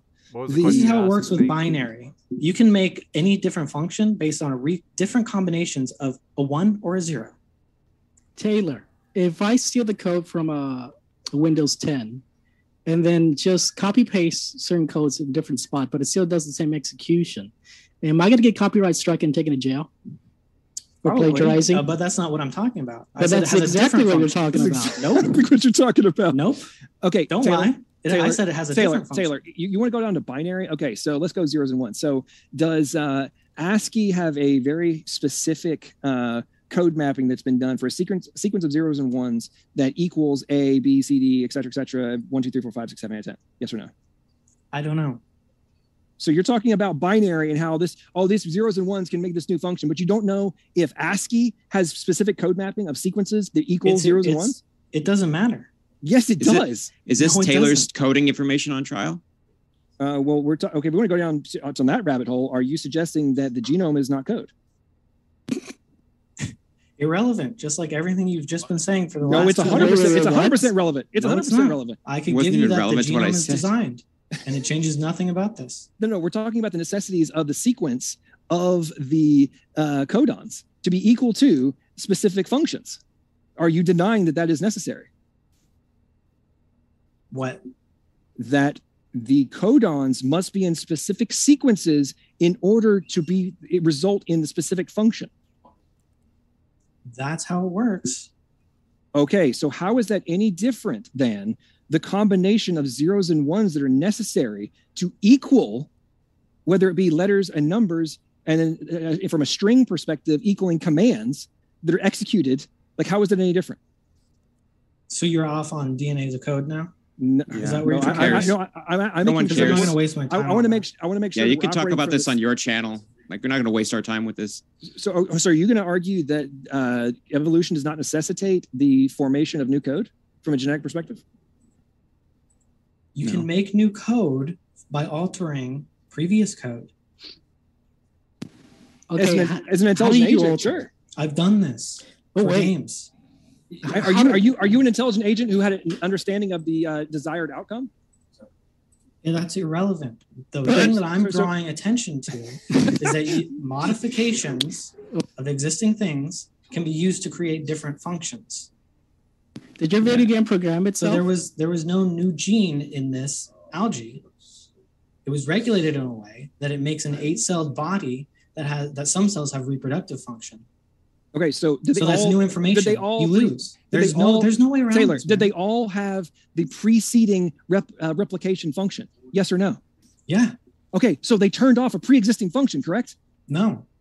oh my fucking! Dude, are you serious? They had the pre-existing function. You just admitted that. We're And going to then- Q and A shortly. they maybe turn it about five on? Minutes. Yes or no? Thank Turn it on or off? Which one? Uh, they not turned it on and off in di- at different times Okay, cool. So was that and with a- different stimuli. So so turning off.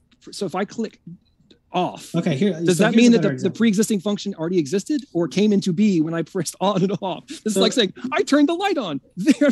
Oh man, this is too okay here, so so here's a good coding example if i have the command execute function but i change the um the the cause of the executable then that's different information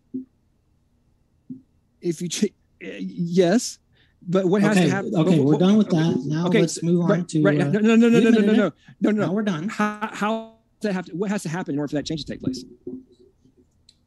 it moves which can happen in genes Hands on. No, dude. In relation to the code base, what has to change in order for the cause, for the if then else to be modified? What is necessary from a co- from a, a machine code perspective for that change to take place? uh someone types it in is that what you're looking for That's what. That's exactly what I was thinking. Do- okay, and what is necessary for that to take place? uh, you press the keys on a keyboard are you looking for an intelligent agent did it Intelligent agent do this equals God. own. No, Equals no, no, no, no, no, no. because no, DNA no, can no, do this hey, on whoa, its whoa, whoa. own, No, no, you're which we've using- demonstrated with the Dude, algae. you're, you're using the uh, no, no. We've already established that the genomes or the, the algae weren't creating new function. They were turning on and off no, pre-existing we've function. established that it does have new function. You just said it was new function. Dude, said you They yes got said- an to me. extracellular matrix. Oh my god. Okay. You said yes to me. No, It's a So we've beneficial been on mutation. this. this is You uh, wanted ladies to and- talk about ladies and gentlemen. uh, this is hilarious. didn't you? Ladies and gentlemen, this is hilarious. These guys are doing such a hilarious dance and dodge. Okay, and we know only that have they a open- couple minutes left. So James, did you say can we're going to Q and A? Yeah. Is that where we're at? This is hilarious. Notice that we uh, haven't been- ERVs? Let's see. We haven't been laughing at our We haven't heard opponents. from Atheist Junior in a while. I just wanted to say, notice that me and Taylor haven't been laughing in a mocking way at our opponents the whole debate. I just wanted to point that out. But evolution can have mechanisms that are both natural selection and artificial selection that has an intelligent agent in it. That doesn't disprove it either way. It's an intelligent agent. You can't equivocate that to that's that means that God exists. Because I know that's what you're trying to do, even if you won't admit it, but that doesn't work either.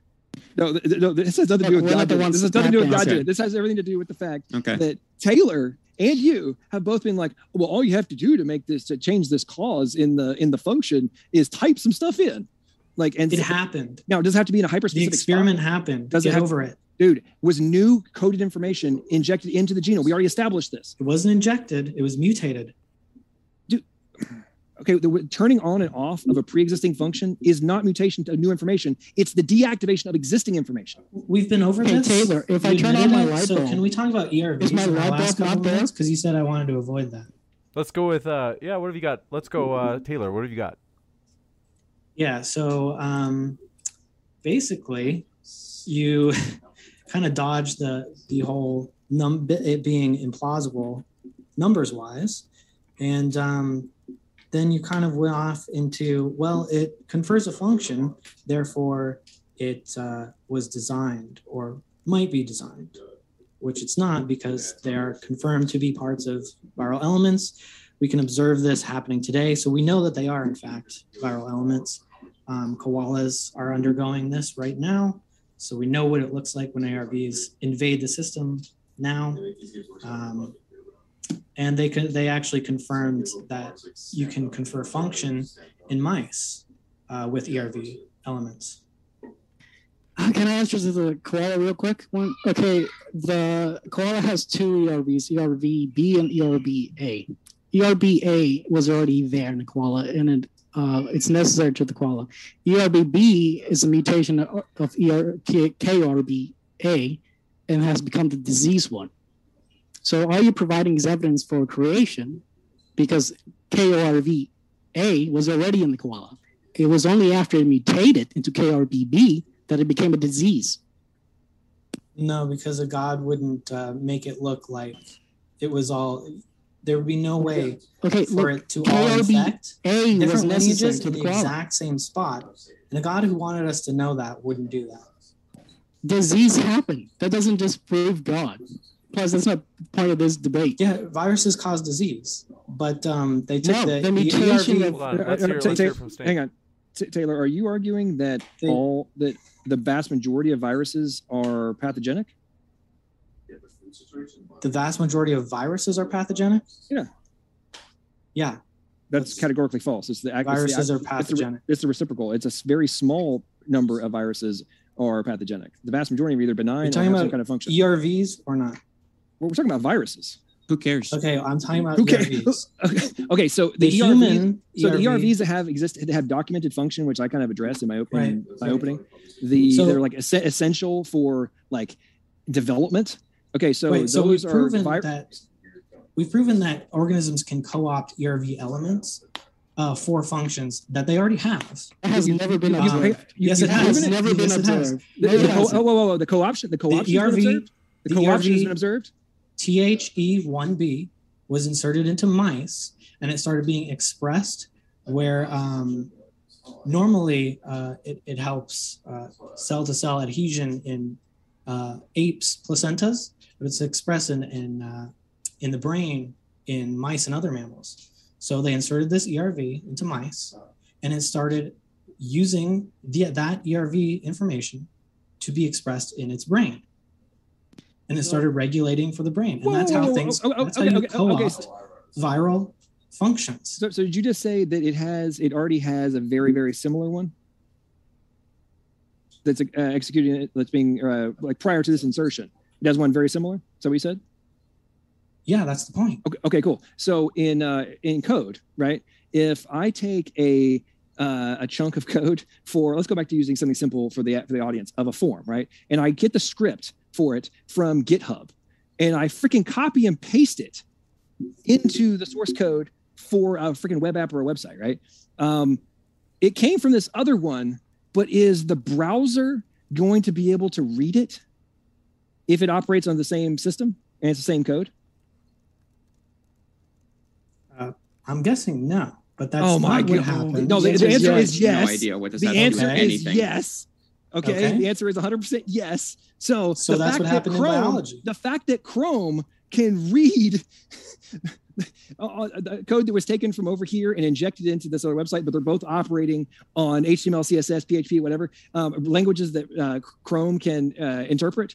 Are, are like, what is the relevance to the mouse having a very similar piece of code inserted into its genome and then doing the same type of function? It You you brought it up. It doesn't. It has a I didn't bring it up. Snake brought it up, not me. no, you the brought up the mouse because we're talking about a biological mouse- evolution. I didn't bring Yeah. up the mouse. I The did not bring up the is mouse at all, AJ. That was Taylor brought up the mouse. I- He's- I he's said also an that. example. Well, want Yeah, give Taylor a chance to respond, then we got to go to the Q and A. The mouse has this uh, uh, regulatory hormone, corticotropin, uh, releasing hormone, which helps in uh, cell division and adhesion. It has a completely different system that does this for it, its brain and its hypothalamus, as do mammals. Humans use this in their placenta, they use the ERV in their placenta. They were able to make the mouse use the ERV in their brains They were able. and So there was. So, so there was so code this, hack. is, this is proving so that, code- that wait, hang on. So code gotta hacked jump it. in. Co-opt I, we got to jump into these questions. We got a functions. So lot hu- of so questions. human directed code. We got a code lot of editing. questions. We're going to jump into the. Q and A. Want to say thank you very much for your questions, folks. We're going to try to move fast. All of our guests are linked in the description. You've already been exposed to them. In the most part, you can.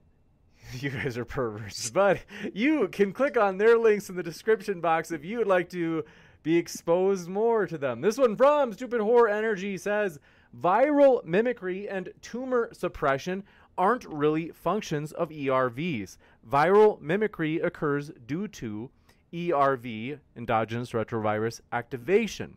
They don't function as tumor suppressors. Their activation can activate oncogenes. Oncogenes. I, Yep. I feel like it's They- a. They work in. Con- there's in every instance. That's not what's being argued. It's a specific function of specific types, and usually they're working in conjunction with other proteins and other genes, i.e., like p53, in order for the activation of the immune system come to destroy cancer cells and things of that nature. So I'm not applying a blanket function to every single freaking ERV. I was using examples of different ones that do have these functions. This is like saying every gene does the exact same, uh, creates the exact same protein or enzyme. Like that's just ridiculous. You got it in this one coming from, thank you very much. Alan Dupree says, Your mic is tilted the wrong way. Thank you for that. Alan, I appreciate it. I it oftentimes is, but I appreciate the feedback. Mark Reed says, Logical, plausible, probable. Co opted functionality for ERVs does not solve the problem of how they got into the same place in both chimp and human DNA. How do you explain that? Okay, Mark, as usual, you never pay attention. By the way, folks, there will be an after show on my channel if people want to come. and have greater conversations about this. The if you're operating from a pre-existing or a, code base that's being used in uh, unison for a variety of things, having code in the exact same spot, somehow not being evidence in favor of that versus happening randomly um, through undirected process is ridiculous. That's like saying that because every freaking website, if you view, cl- right click and view source, is going to have header, title, footer um, in the exact, in almost the exact same spot on every freaking website. Every web page is going to have that. Somehow that is not evidence in favor of it being put there on purpose versus randomly. I don't understand why this is so difficult to understand, especially for you, Mark, given the fact that you claim to be a you know expert in networking and such. This one coming in from, do appreciate your question. Alan Dupree says, BGG and John, what is your plan to influence the scientific consensus? Me? Uh, just make these uh, uh, evolutionists look silly. Which well, they already do. I really don't have to do anything. on, on the i mean what was the question what am i going to do to influence the scientific consensus Correct. uh well i mean i think that there's already fractions happening or fra- frac- things taking place inside of academia already um, i think that the ongoing argument to the masses will ultimately be necessary because you know they're going to operate from their dogmatic positions well the evidence is going against them and eventually they'll have to realize the emperor wears no clothes This one coming Um, in from. I was just going to say the answer is none.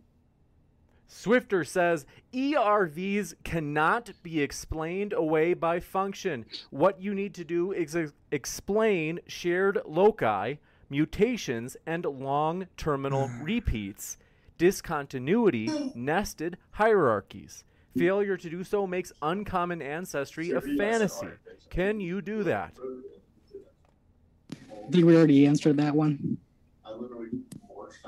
If, Most if I could add why it's so important, um, I want to give you guys the chance to respond first, but okay. Uh, yeah, it's because of how they're inserted. They're inserted as infections, and function does not really depend on necessarily their location. It's based on a false precept. This one coming in from Stupid Horror Energy says Maddox or ORFans genes encoding proteins of unknown function are mostly found in viral and plasmid genomes. Makes sense since they mutate madly. Some encode new families of DNA polymerases and topos. Well, a lot of that is assumption, um, but the point I was making in relation to all of the orphan genes and the differentiation and more sequencing we're doing, the whole point I was making is there's dramatic differences, and they're you're claiming that all they all oh they all just magically happen to form themselves. Uh, but wait, isn't it the similarity that's supposed to be the evidence in favor of evolution? But now we're finding all these massive amounts of differentiation. So which one? You can't have it both ways. This one coming in from Bitter Truth says John slash skeptic. Why all? Why are all living organisms genetically close to each other? Don't you think they have a common ancestor? Okay, so again, the the more we study the genomes, the more we're realizing there's dramatic differences that we didn't realize were different because we were ignoring entire portions of the genome in the first place. But in relation to the what was the second part of the question? One sec. Is there someone with a like a background speaking or like a TV on or something? Because it's just a little bit. I can hear some something. crazy echo. This one from. Bitter Truth says, John, why are all living organisms so genetically close to each other? Don't you think they have a common ancestor? Oh, gotcha. Okay, so um, from a dev standpoint, if you're building multiple uh, apps on uh, like web apps on like Cake, Cake PHP, right?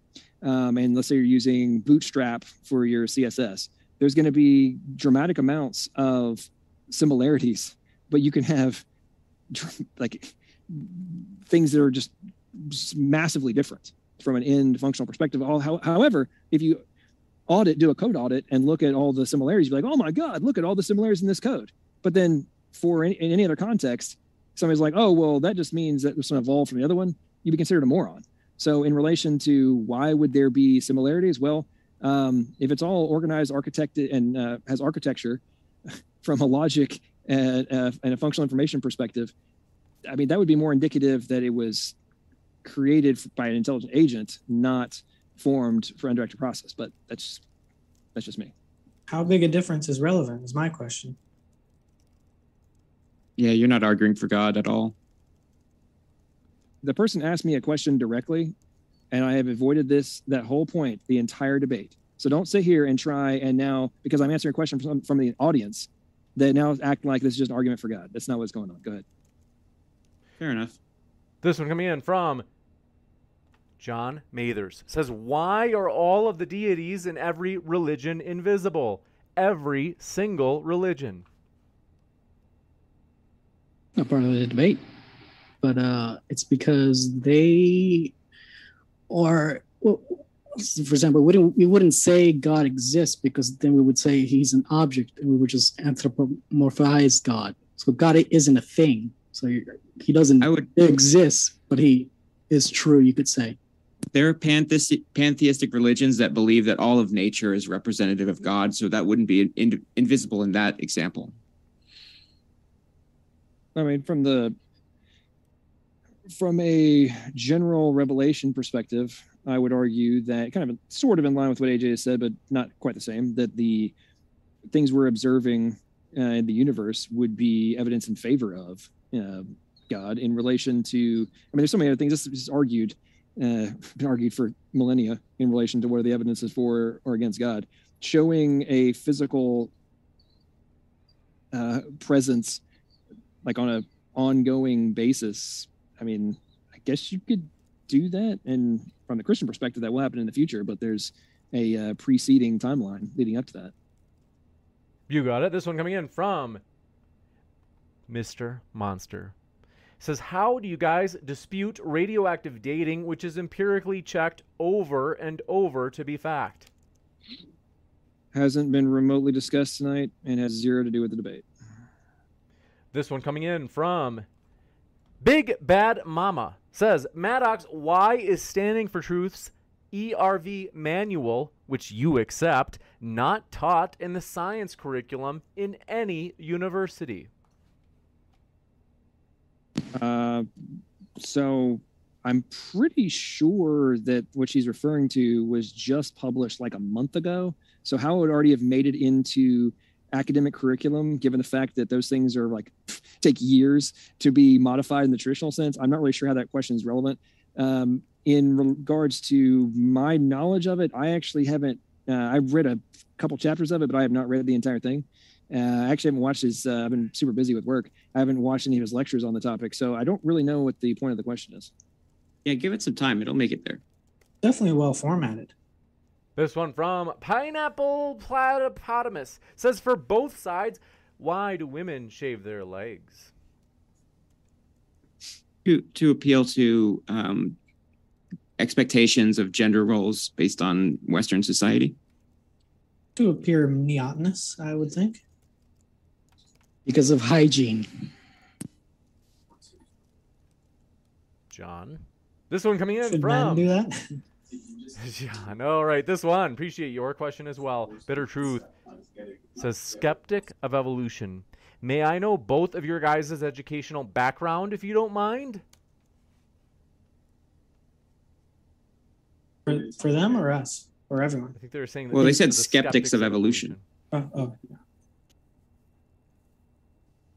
I mean, I'm a layman personally. I mean, so I don't really think that's important in these debates, but that's just me. Well, well, hang on. You don't think it's important? Didn't you guys specifically talk about in your opening statements how if you don't have the uh, education in these topics, that you can't really have a challenge to the uh, conventional paradigm? Yeah, I did. I didn't. I didn't say. I didn't say that. I, I, I did because if you're challenging a, a widely held consensus from the experts, then you're gonna probably need some expertise because otherwise you're gonna you're at very high danger at Dunning Kruger. Right. So, so is it your position that there's no people that do have the supposedly requisite uh, degrees who are also making very similar arguments? Uh, Do they, do they not exist? No, there's people are, at are, are they undergoing Dunning Genesis. Kruger? Are they all those? Are they the only ones? Yeah, and they're they're better qualified to challenge the consensus. Okay, so uh, if let's just hypothetically, if they make the exact same argument as I do, does that negate the the validity and soundness of the argument based on who delivers it? Uh, no. It would be Okay, so just as bad. So what the hell? No, no, no. We're talking about from a logical perspective. Does the qualifications of the individual making an argument have any relevance to whether or not the argument is sound and valid? No, but it does have relevance for uh, what for us being able to have a conversation about it, us knowing that each other knows what they're talking about. That that's why these people are hired because Oh. they're better qualified. Oh, okay. So the So but that doesn't would- have so so it doesn't have anything to to do with on. whether or not it's sound or valid, correct? This one coming in from mm-hmm. want to say, folks, so sorry. YouTube is glitching. Someone sent in a really generous super chat, a fifty dollars super chat at the start, and I'm sorry I can't. I tried to put all of them in a little post-it note as I was going, and that one I think, unless I already read it, just whoever did put that super chat in, if you could at me just in the live chat with just a normal at modern day debate, and let me know what that question is so I can for sure read it in case I didn't. Because as I've been going through, I've been deleting questions. I just want to be sure that I didn't miss that one. Bitter Truth There's says. a- Huh? Oh, I was gonna say there's a way in your YouTube settings that you can look at all the super chats that you've gotten previously. I was just gonna say that. Oh yeah, that's where I'm looking, but it's glitching. So I, Oh, okay. for oh, some Oh, okay, reason I it see. just I don't know why it started doing this last night, but it's still doing it to where I've tried to copy and paste them into a doc really fast, but I just wanted to be sure that I didn't miss that one because I was like, did I for sure get that one? But anyway, this one coming in from Bitter Truth says skeptic. Or skeptics of evolu- evolution, can you answer what is the folding code for denatured proteins? And can we predict the native structure of a protein from its amino acid sequence precisely? Just checking. Thank you. Uh, so yes and no. Our knowledge is growing dramatically. The AI systems that have been being developed have become better and better at being able to predict the end fold um, of a sequence. Still not 100%, but it's uh, getting dramatically better as time goes by. Those AIs are based on evolutionary principles. But just a little tidbit. This Uh, no, those so, no, it's based on knowledge of what uh, sequences result in which three-dimensional fold. Um, that's both. pre-program that's pre-programmed information, and it's based on analysis. John. Mathers says, Thank you very much for your generous super chat. John Mathers says, Buy or download a copy of John Day's, quote, Yahweh and the gods and goddesses of Canaan, unquote, if you aren't scared of it burning your hands if you are religious. Zealots fear archaeology and linguistics. Abrahamic monotheism evolved from Canaanite polytheism. How do you like them apples, Theus? Well, I, personally, me, I like it. Maybe my maybe my partner not so much, but that's irrelevant to this conversation. That's right. You're a was- polytheist, aren't you? I hope when we have creationism on trial that it will come up because I'm sure that debate will happen. John, no thoughts on this one? I thought it was directed at the atheists. I'm not really sure what the point is. No, I think they're saying that monotheism evolved from earlier Canaanite polytheism, in particular Abrahamic monotheism has. Yeah, well, it's it's ironic that people talk about that. It's not going far enough down the rabbit hole. If you keep going down the rabbit hole, uh, you'll find that that stuff derived from, and it's almost on a global level, um, a monotheistic perspective that morphed into polytheistic, and then in some cases came back into monotheistic. So it's just anyway. Keep going down the rabbit hole, buddy. This one If your coming fingers, in if your, if your fingers haven't burned, you can turn the tape. Keep turning the pages. Keep going a little bit further. Bitter Truth says, What? in order to refute evolution, you guys must know biology. Question for you What is the cause of homosexuality, especially in the human species? What I the think we'll get what? canceled if we answer that question. Well, there is a, a there is a genetic component to it. Maybe it's not one specific gene, but they did do studies that showed that identical twins had a higher percentage if one is gay of the other being gay. But I would say that your sec- your sexual orientation ha- has a it's more of a nurtured versus nature relationship where the things that you the way that you grow up uh, and the things you grow up around and your things that influence you also are going to have an effect on that. I think obviously. I'm, I'm still trying to wrap my head around that question. In order to debunk evolution, you need to understand biology. What is the cause of homosexuality? I don't uh, that. I don't know. I go ahead. I think they're It's saying just that uh, the shared amount of knowledge that, that two experts uh, need to engage in uh, to have an, a more expedient conversation, at least. this one Could coming left the second half off of that question. Sorry. Stupid horror energy strikes again. Question for creationists A to I RNA editing can mechanistically increase the A to G mutation rate in the corresponding positions. Isn't this a rich source, one of many, of evolutionary novelty? Uh, can you? I was trying to keep track of your letters and words there. Um, the likelihood of different swaps. I don't think that actually leans in that favor, especially when you factor in the uh, endonucleases and the editase for and all the different error correction mechanisms, which account for the vast majority of those types of modifications. And, and given the fact also there's ones that are specifically to, in place to address those kinds of modifications, I would say that wouldn't actually go in favor of it from a macro view. Gotcha. This one coming in from Joe Schwartz says, dumb question. Will we ever see another animal evolve to have intelligence of a human? I think this is a not. genuine question. raccoons maybe one day they have the the hands the with the opposable thumbs like humans do if they had the brains of dolphins who knows what they could do Maybe the French will evolve one day, but I'm not sure. Um, that is offensive I like to dig on the French for some reason.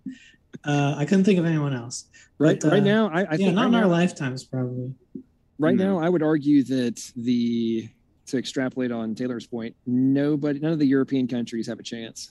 They're uh, they're toast now that their gas got shut off yesterday.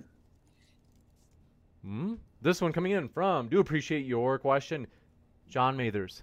says there are examples of transitional fossils and vestigial organs that they teach in basic biology classes from whales to Archaeopteryx.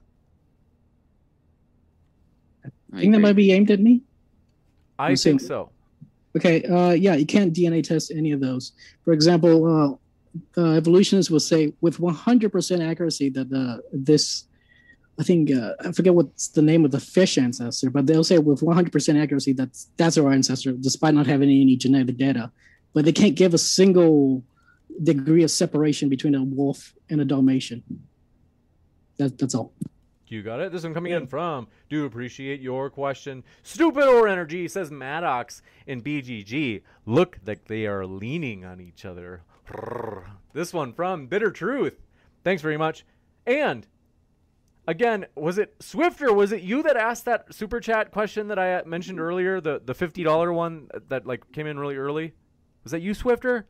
But Bitter Truth says dramatic similarity, or they've or there's common ancestry due to the shared DNA. Why do you ignore it by saying that God made it?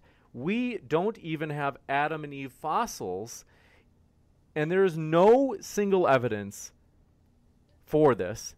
So, why this interpretation, John, namely the idea that it's evidence of a common creator or designer?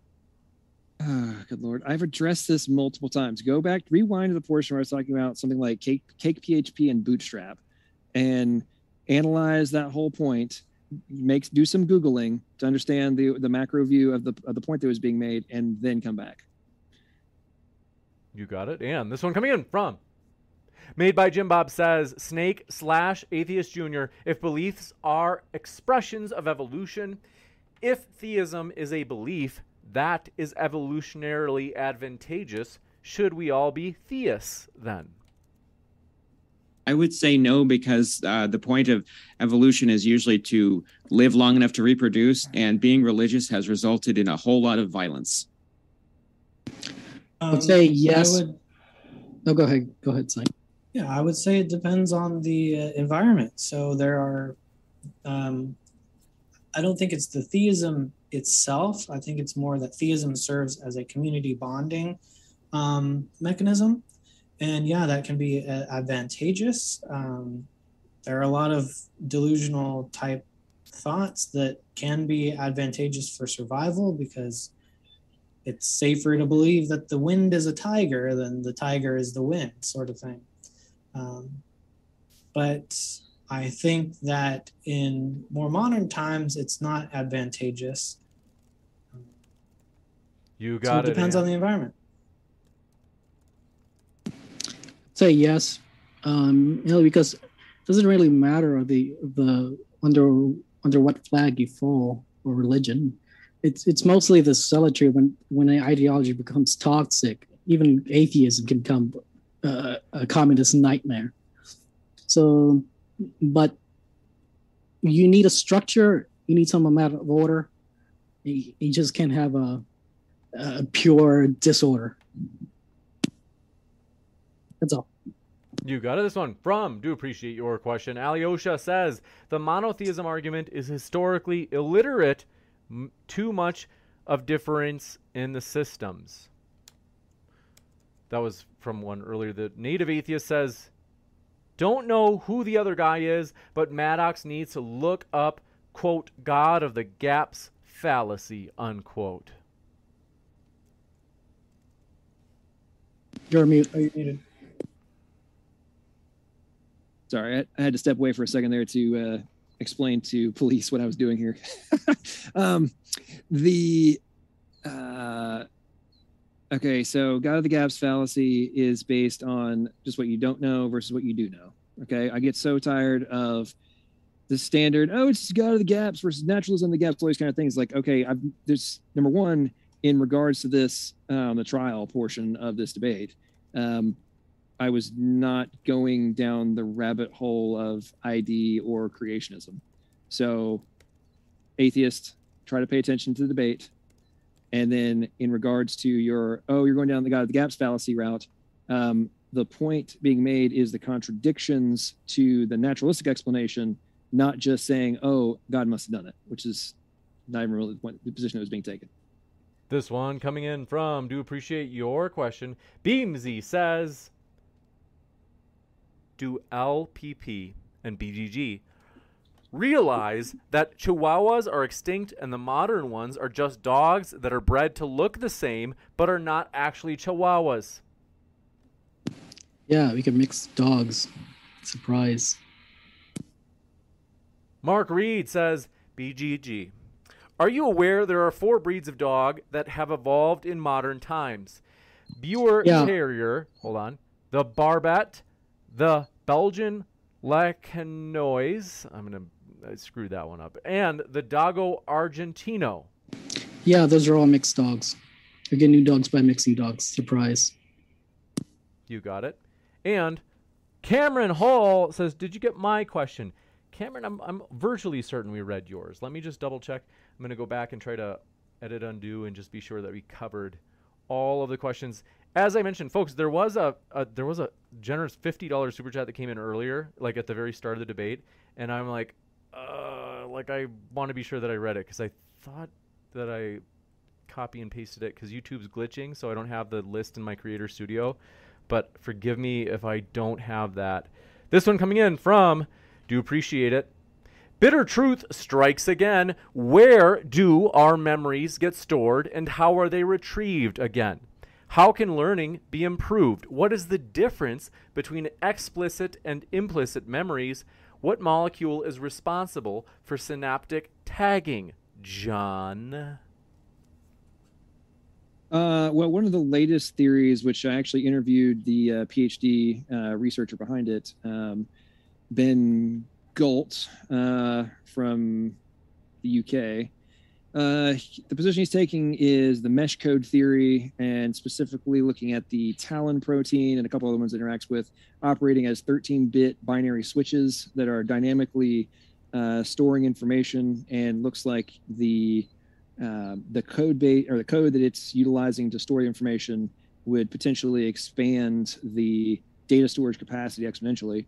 Um, they have quantified it and uh, delineated the whole code, um, and are now working to interpret all this. But it sends signals into the into the nucleus uh, for expression of specific genes.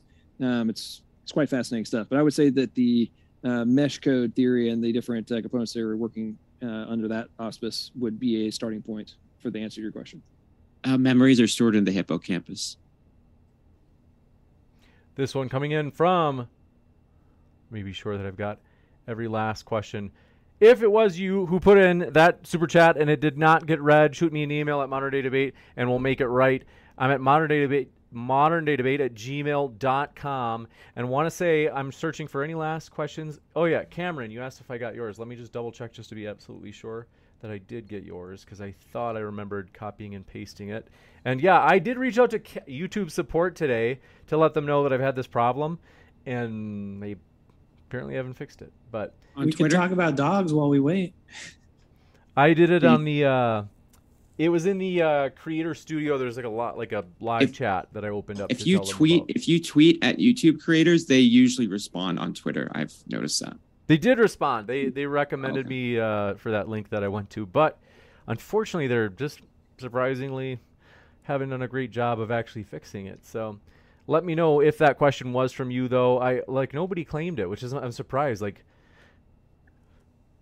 could they have? They're not watching. Yeah, quick! Someone claimed the fifty dollars.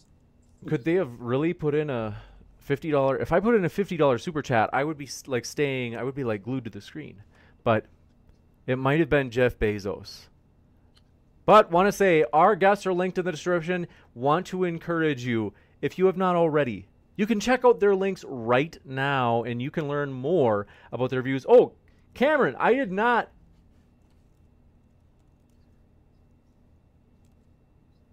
Cameron Hall, I did not get your question. If you can at me with it really quick in the live chat, I'll read it. I want to mention, folks, in the meantime, if you are listening via the podcast, our guests are linked in the description as well. So if you were listening there and you're like, oh, okay, who is this person? I'll, I'll check out their YouTube channel. This is the first time I heard about Snake or BGG or Maddox or Atheist Jr. You certainly can by clicking on those links right now, whether you be listening via the podcast or via here on YouTube.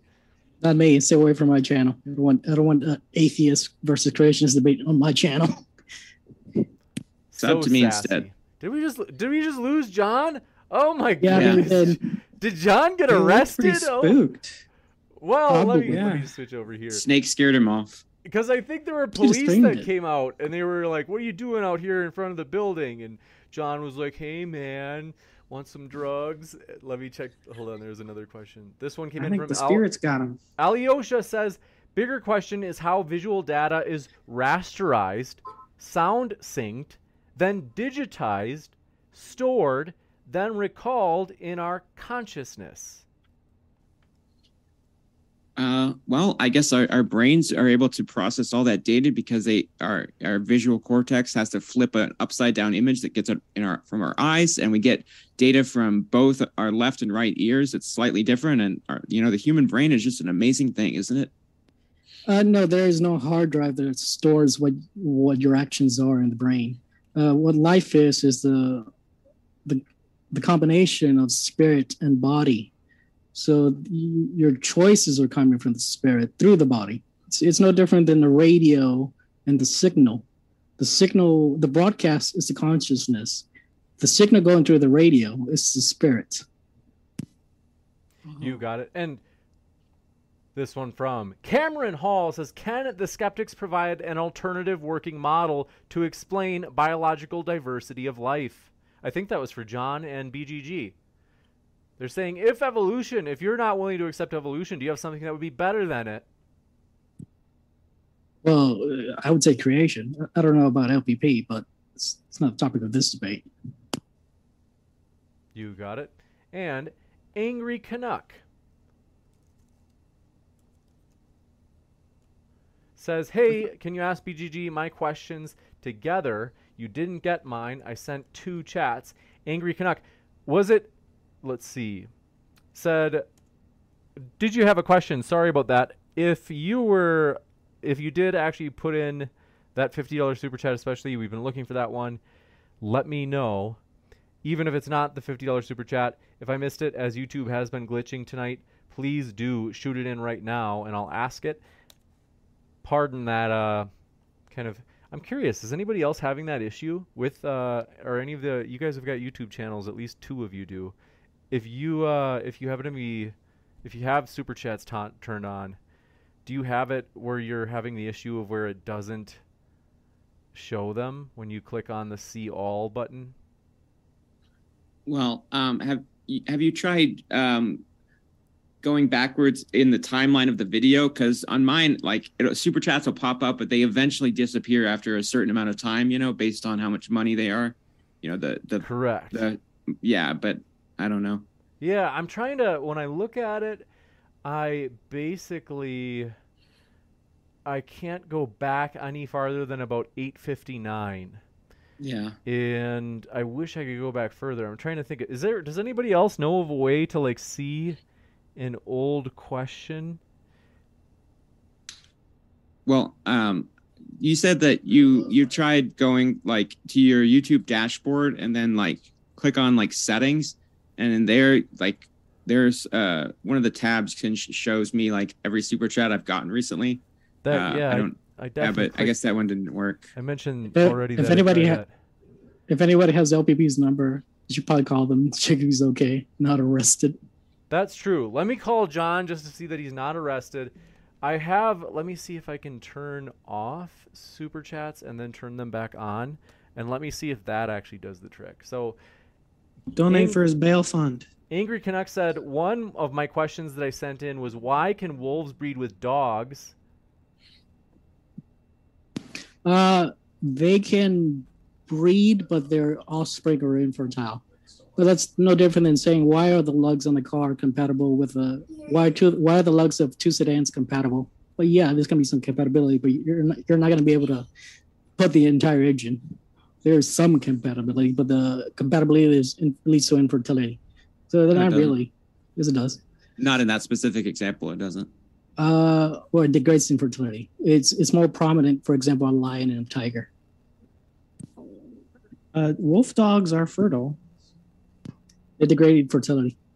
For No. example, a, a mule is usually infertile. This one. Yeah. Go ahead. No, I was going to say the it degrades infertility.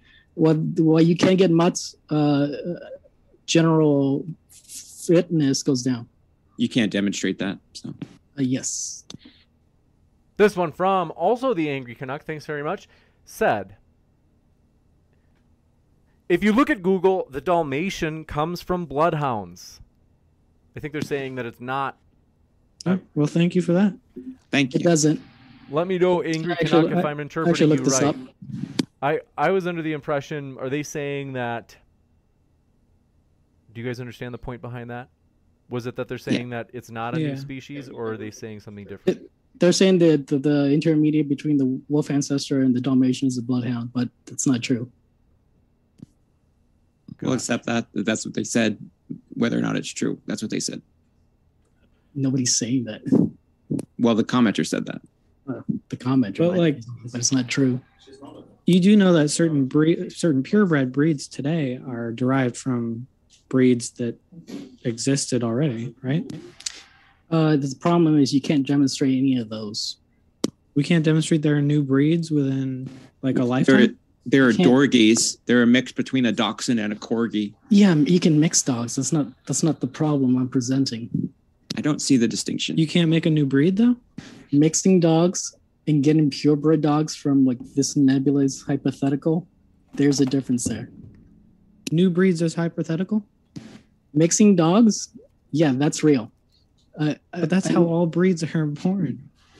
No that's the thing you you haven't demonstrated any of this where is the intermediate between the wolf and the dalmatian you just said it's an abstraction it's a number it doesn't exist on Two the seconds. diagrams. yeah it exists on paper it, it exists as lines on paper but not in actuality No, we were saying that the diagrams are in a, they have to abstra- extract it. That doesn't mean it doesn't exist. That that animal or population of animals didn't exist. That doesn't mean that they're like fake. it, it exists in people's minds. It don't exist in like fossils or a living ancestor. None of those. okay. This one coming in from do appreciate it. What I'm going to try to do is first, let me try to make sure that John didn't get arrested. If he was like, "Man, I got arrested," they're, they're, let me, uh, I don't think he did. I think it's probably his battery went out. But Mr. Monster says you missed my super chat. Mr. Monster, I know I for sure read one of yours, but if I didn't read, let me uh, check and see if I can pull up if there's any that I missed. Sorry, folks, it's the YouTube thing that's making it really difficult right now. Yeah, so so I'm seeing that Dalmatians came from spotted Great Danes. Is that Uh, yeah, that's been debunked. I can present you the source for that if you want. So? But what's the problem conceptually that certain dogs can f- come from other breeds? I think the problem is just conception. It's just abstraction. That's the problem. So where did they come from? They were created according to me, but that's not part. Of, that's not the point of this debate, is it? So poodles were created by gods. Uh, my position, but not not part of this debate, is it? We can debate that. I, I, that's just an curious interesting to ask. So It's hard. It's hard for us to know what, w- without knowing what your position is. It's hard for us to really argue back and forth. Oh, I would say whether I believe in God is kind of irrelevant to this debate. You know what? I I want to debate that topic. We'll do it. Let's do it. Do it on Snake's channel. Yeah. Ah, let's By do the it way, on plug for my debate channel, Debate Cafe. My No, partner let's is do it a on there. debate coach, and uh, yeah, Let, us do it on MDD. I mean, this was fun. Sure, I like people whatever. watching. I like to collect niche, like real niche topics, though, for our channel. I, I think James might find that interesting. Yeah. That might be the case. One is Mr. Monster. I think you asked, uh, you said that we didn't read your super chat on uh, radiometric dating. That one actually we did read, so we got that one. And then bitter truth. I know that you had said that we missed two of yours. Let me know which ones they were, because I, I I'm not positive. I might have missed yours, but I I'm I'm pretty sure I got all yours. But let me know if I missed anything. Bear with me, gents. Sorry about this.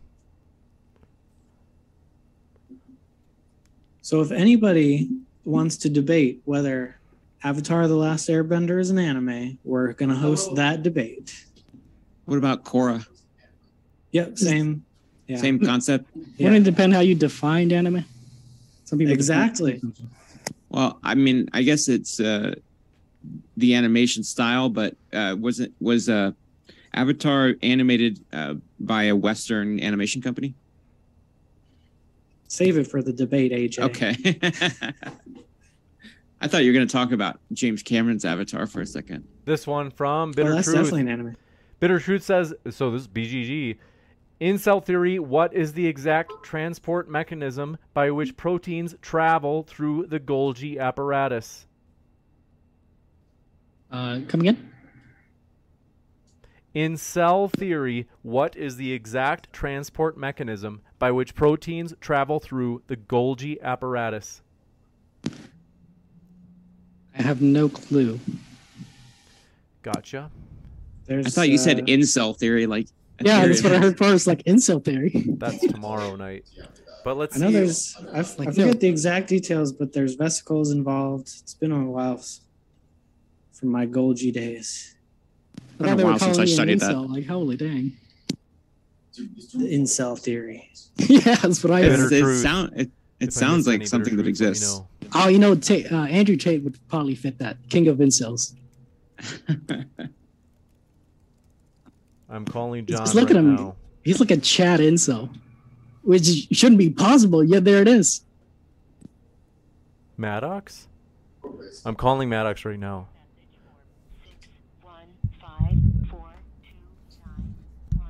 Well, I think I feel like the debate's pretty much over. Yeah. John didn't answer. I think he's in jail. But want to say thank you very much for your fo- or your questions, folks. I just want to make sure that I get this last one, but it looks like they may have last left. But The debate that jailed John Maddox. hopefully John's not in jail. But with that, thank you very much to our guests. It's been a fantastic time. I'll be back in just a moment with a post-credit scene, so stick around, folks, about upcoming updates about upcoming debates and BGG, Atheist Junior, and Snake, aka Taylor. Thanks so much for being with us, and we hope you have a great rest of your night.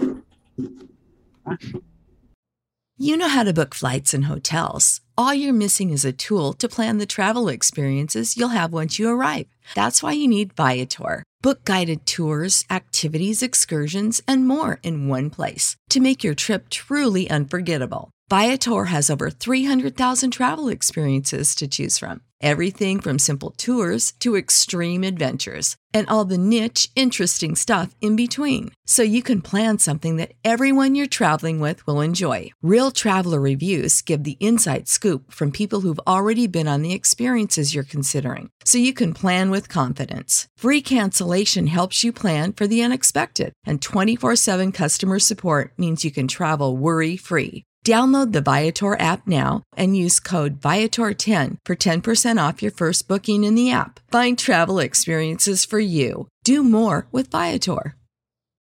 When you need mealtime inspiration, it's worth shopping Kroger, where you'll find over 30,000 mouthwatering choices that excite your inner foodie. And no matter what tasty choice you make, you'll enjoy our everyday low prices, plus extra ways to save, like digital coupons worth over $600 each week. You can also save up to $1 off per gallon at the pump with fuel points. More savings and more inspiring flavors make shopping Kroger worth it every time. Kroger, fresh for everyone. Fuel restrictions apply.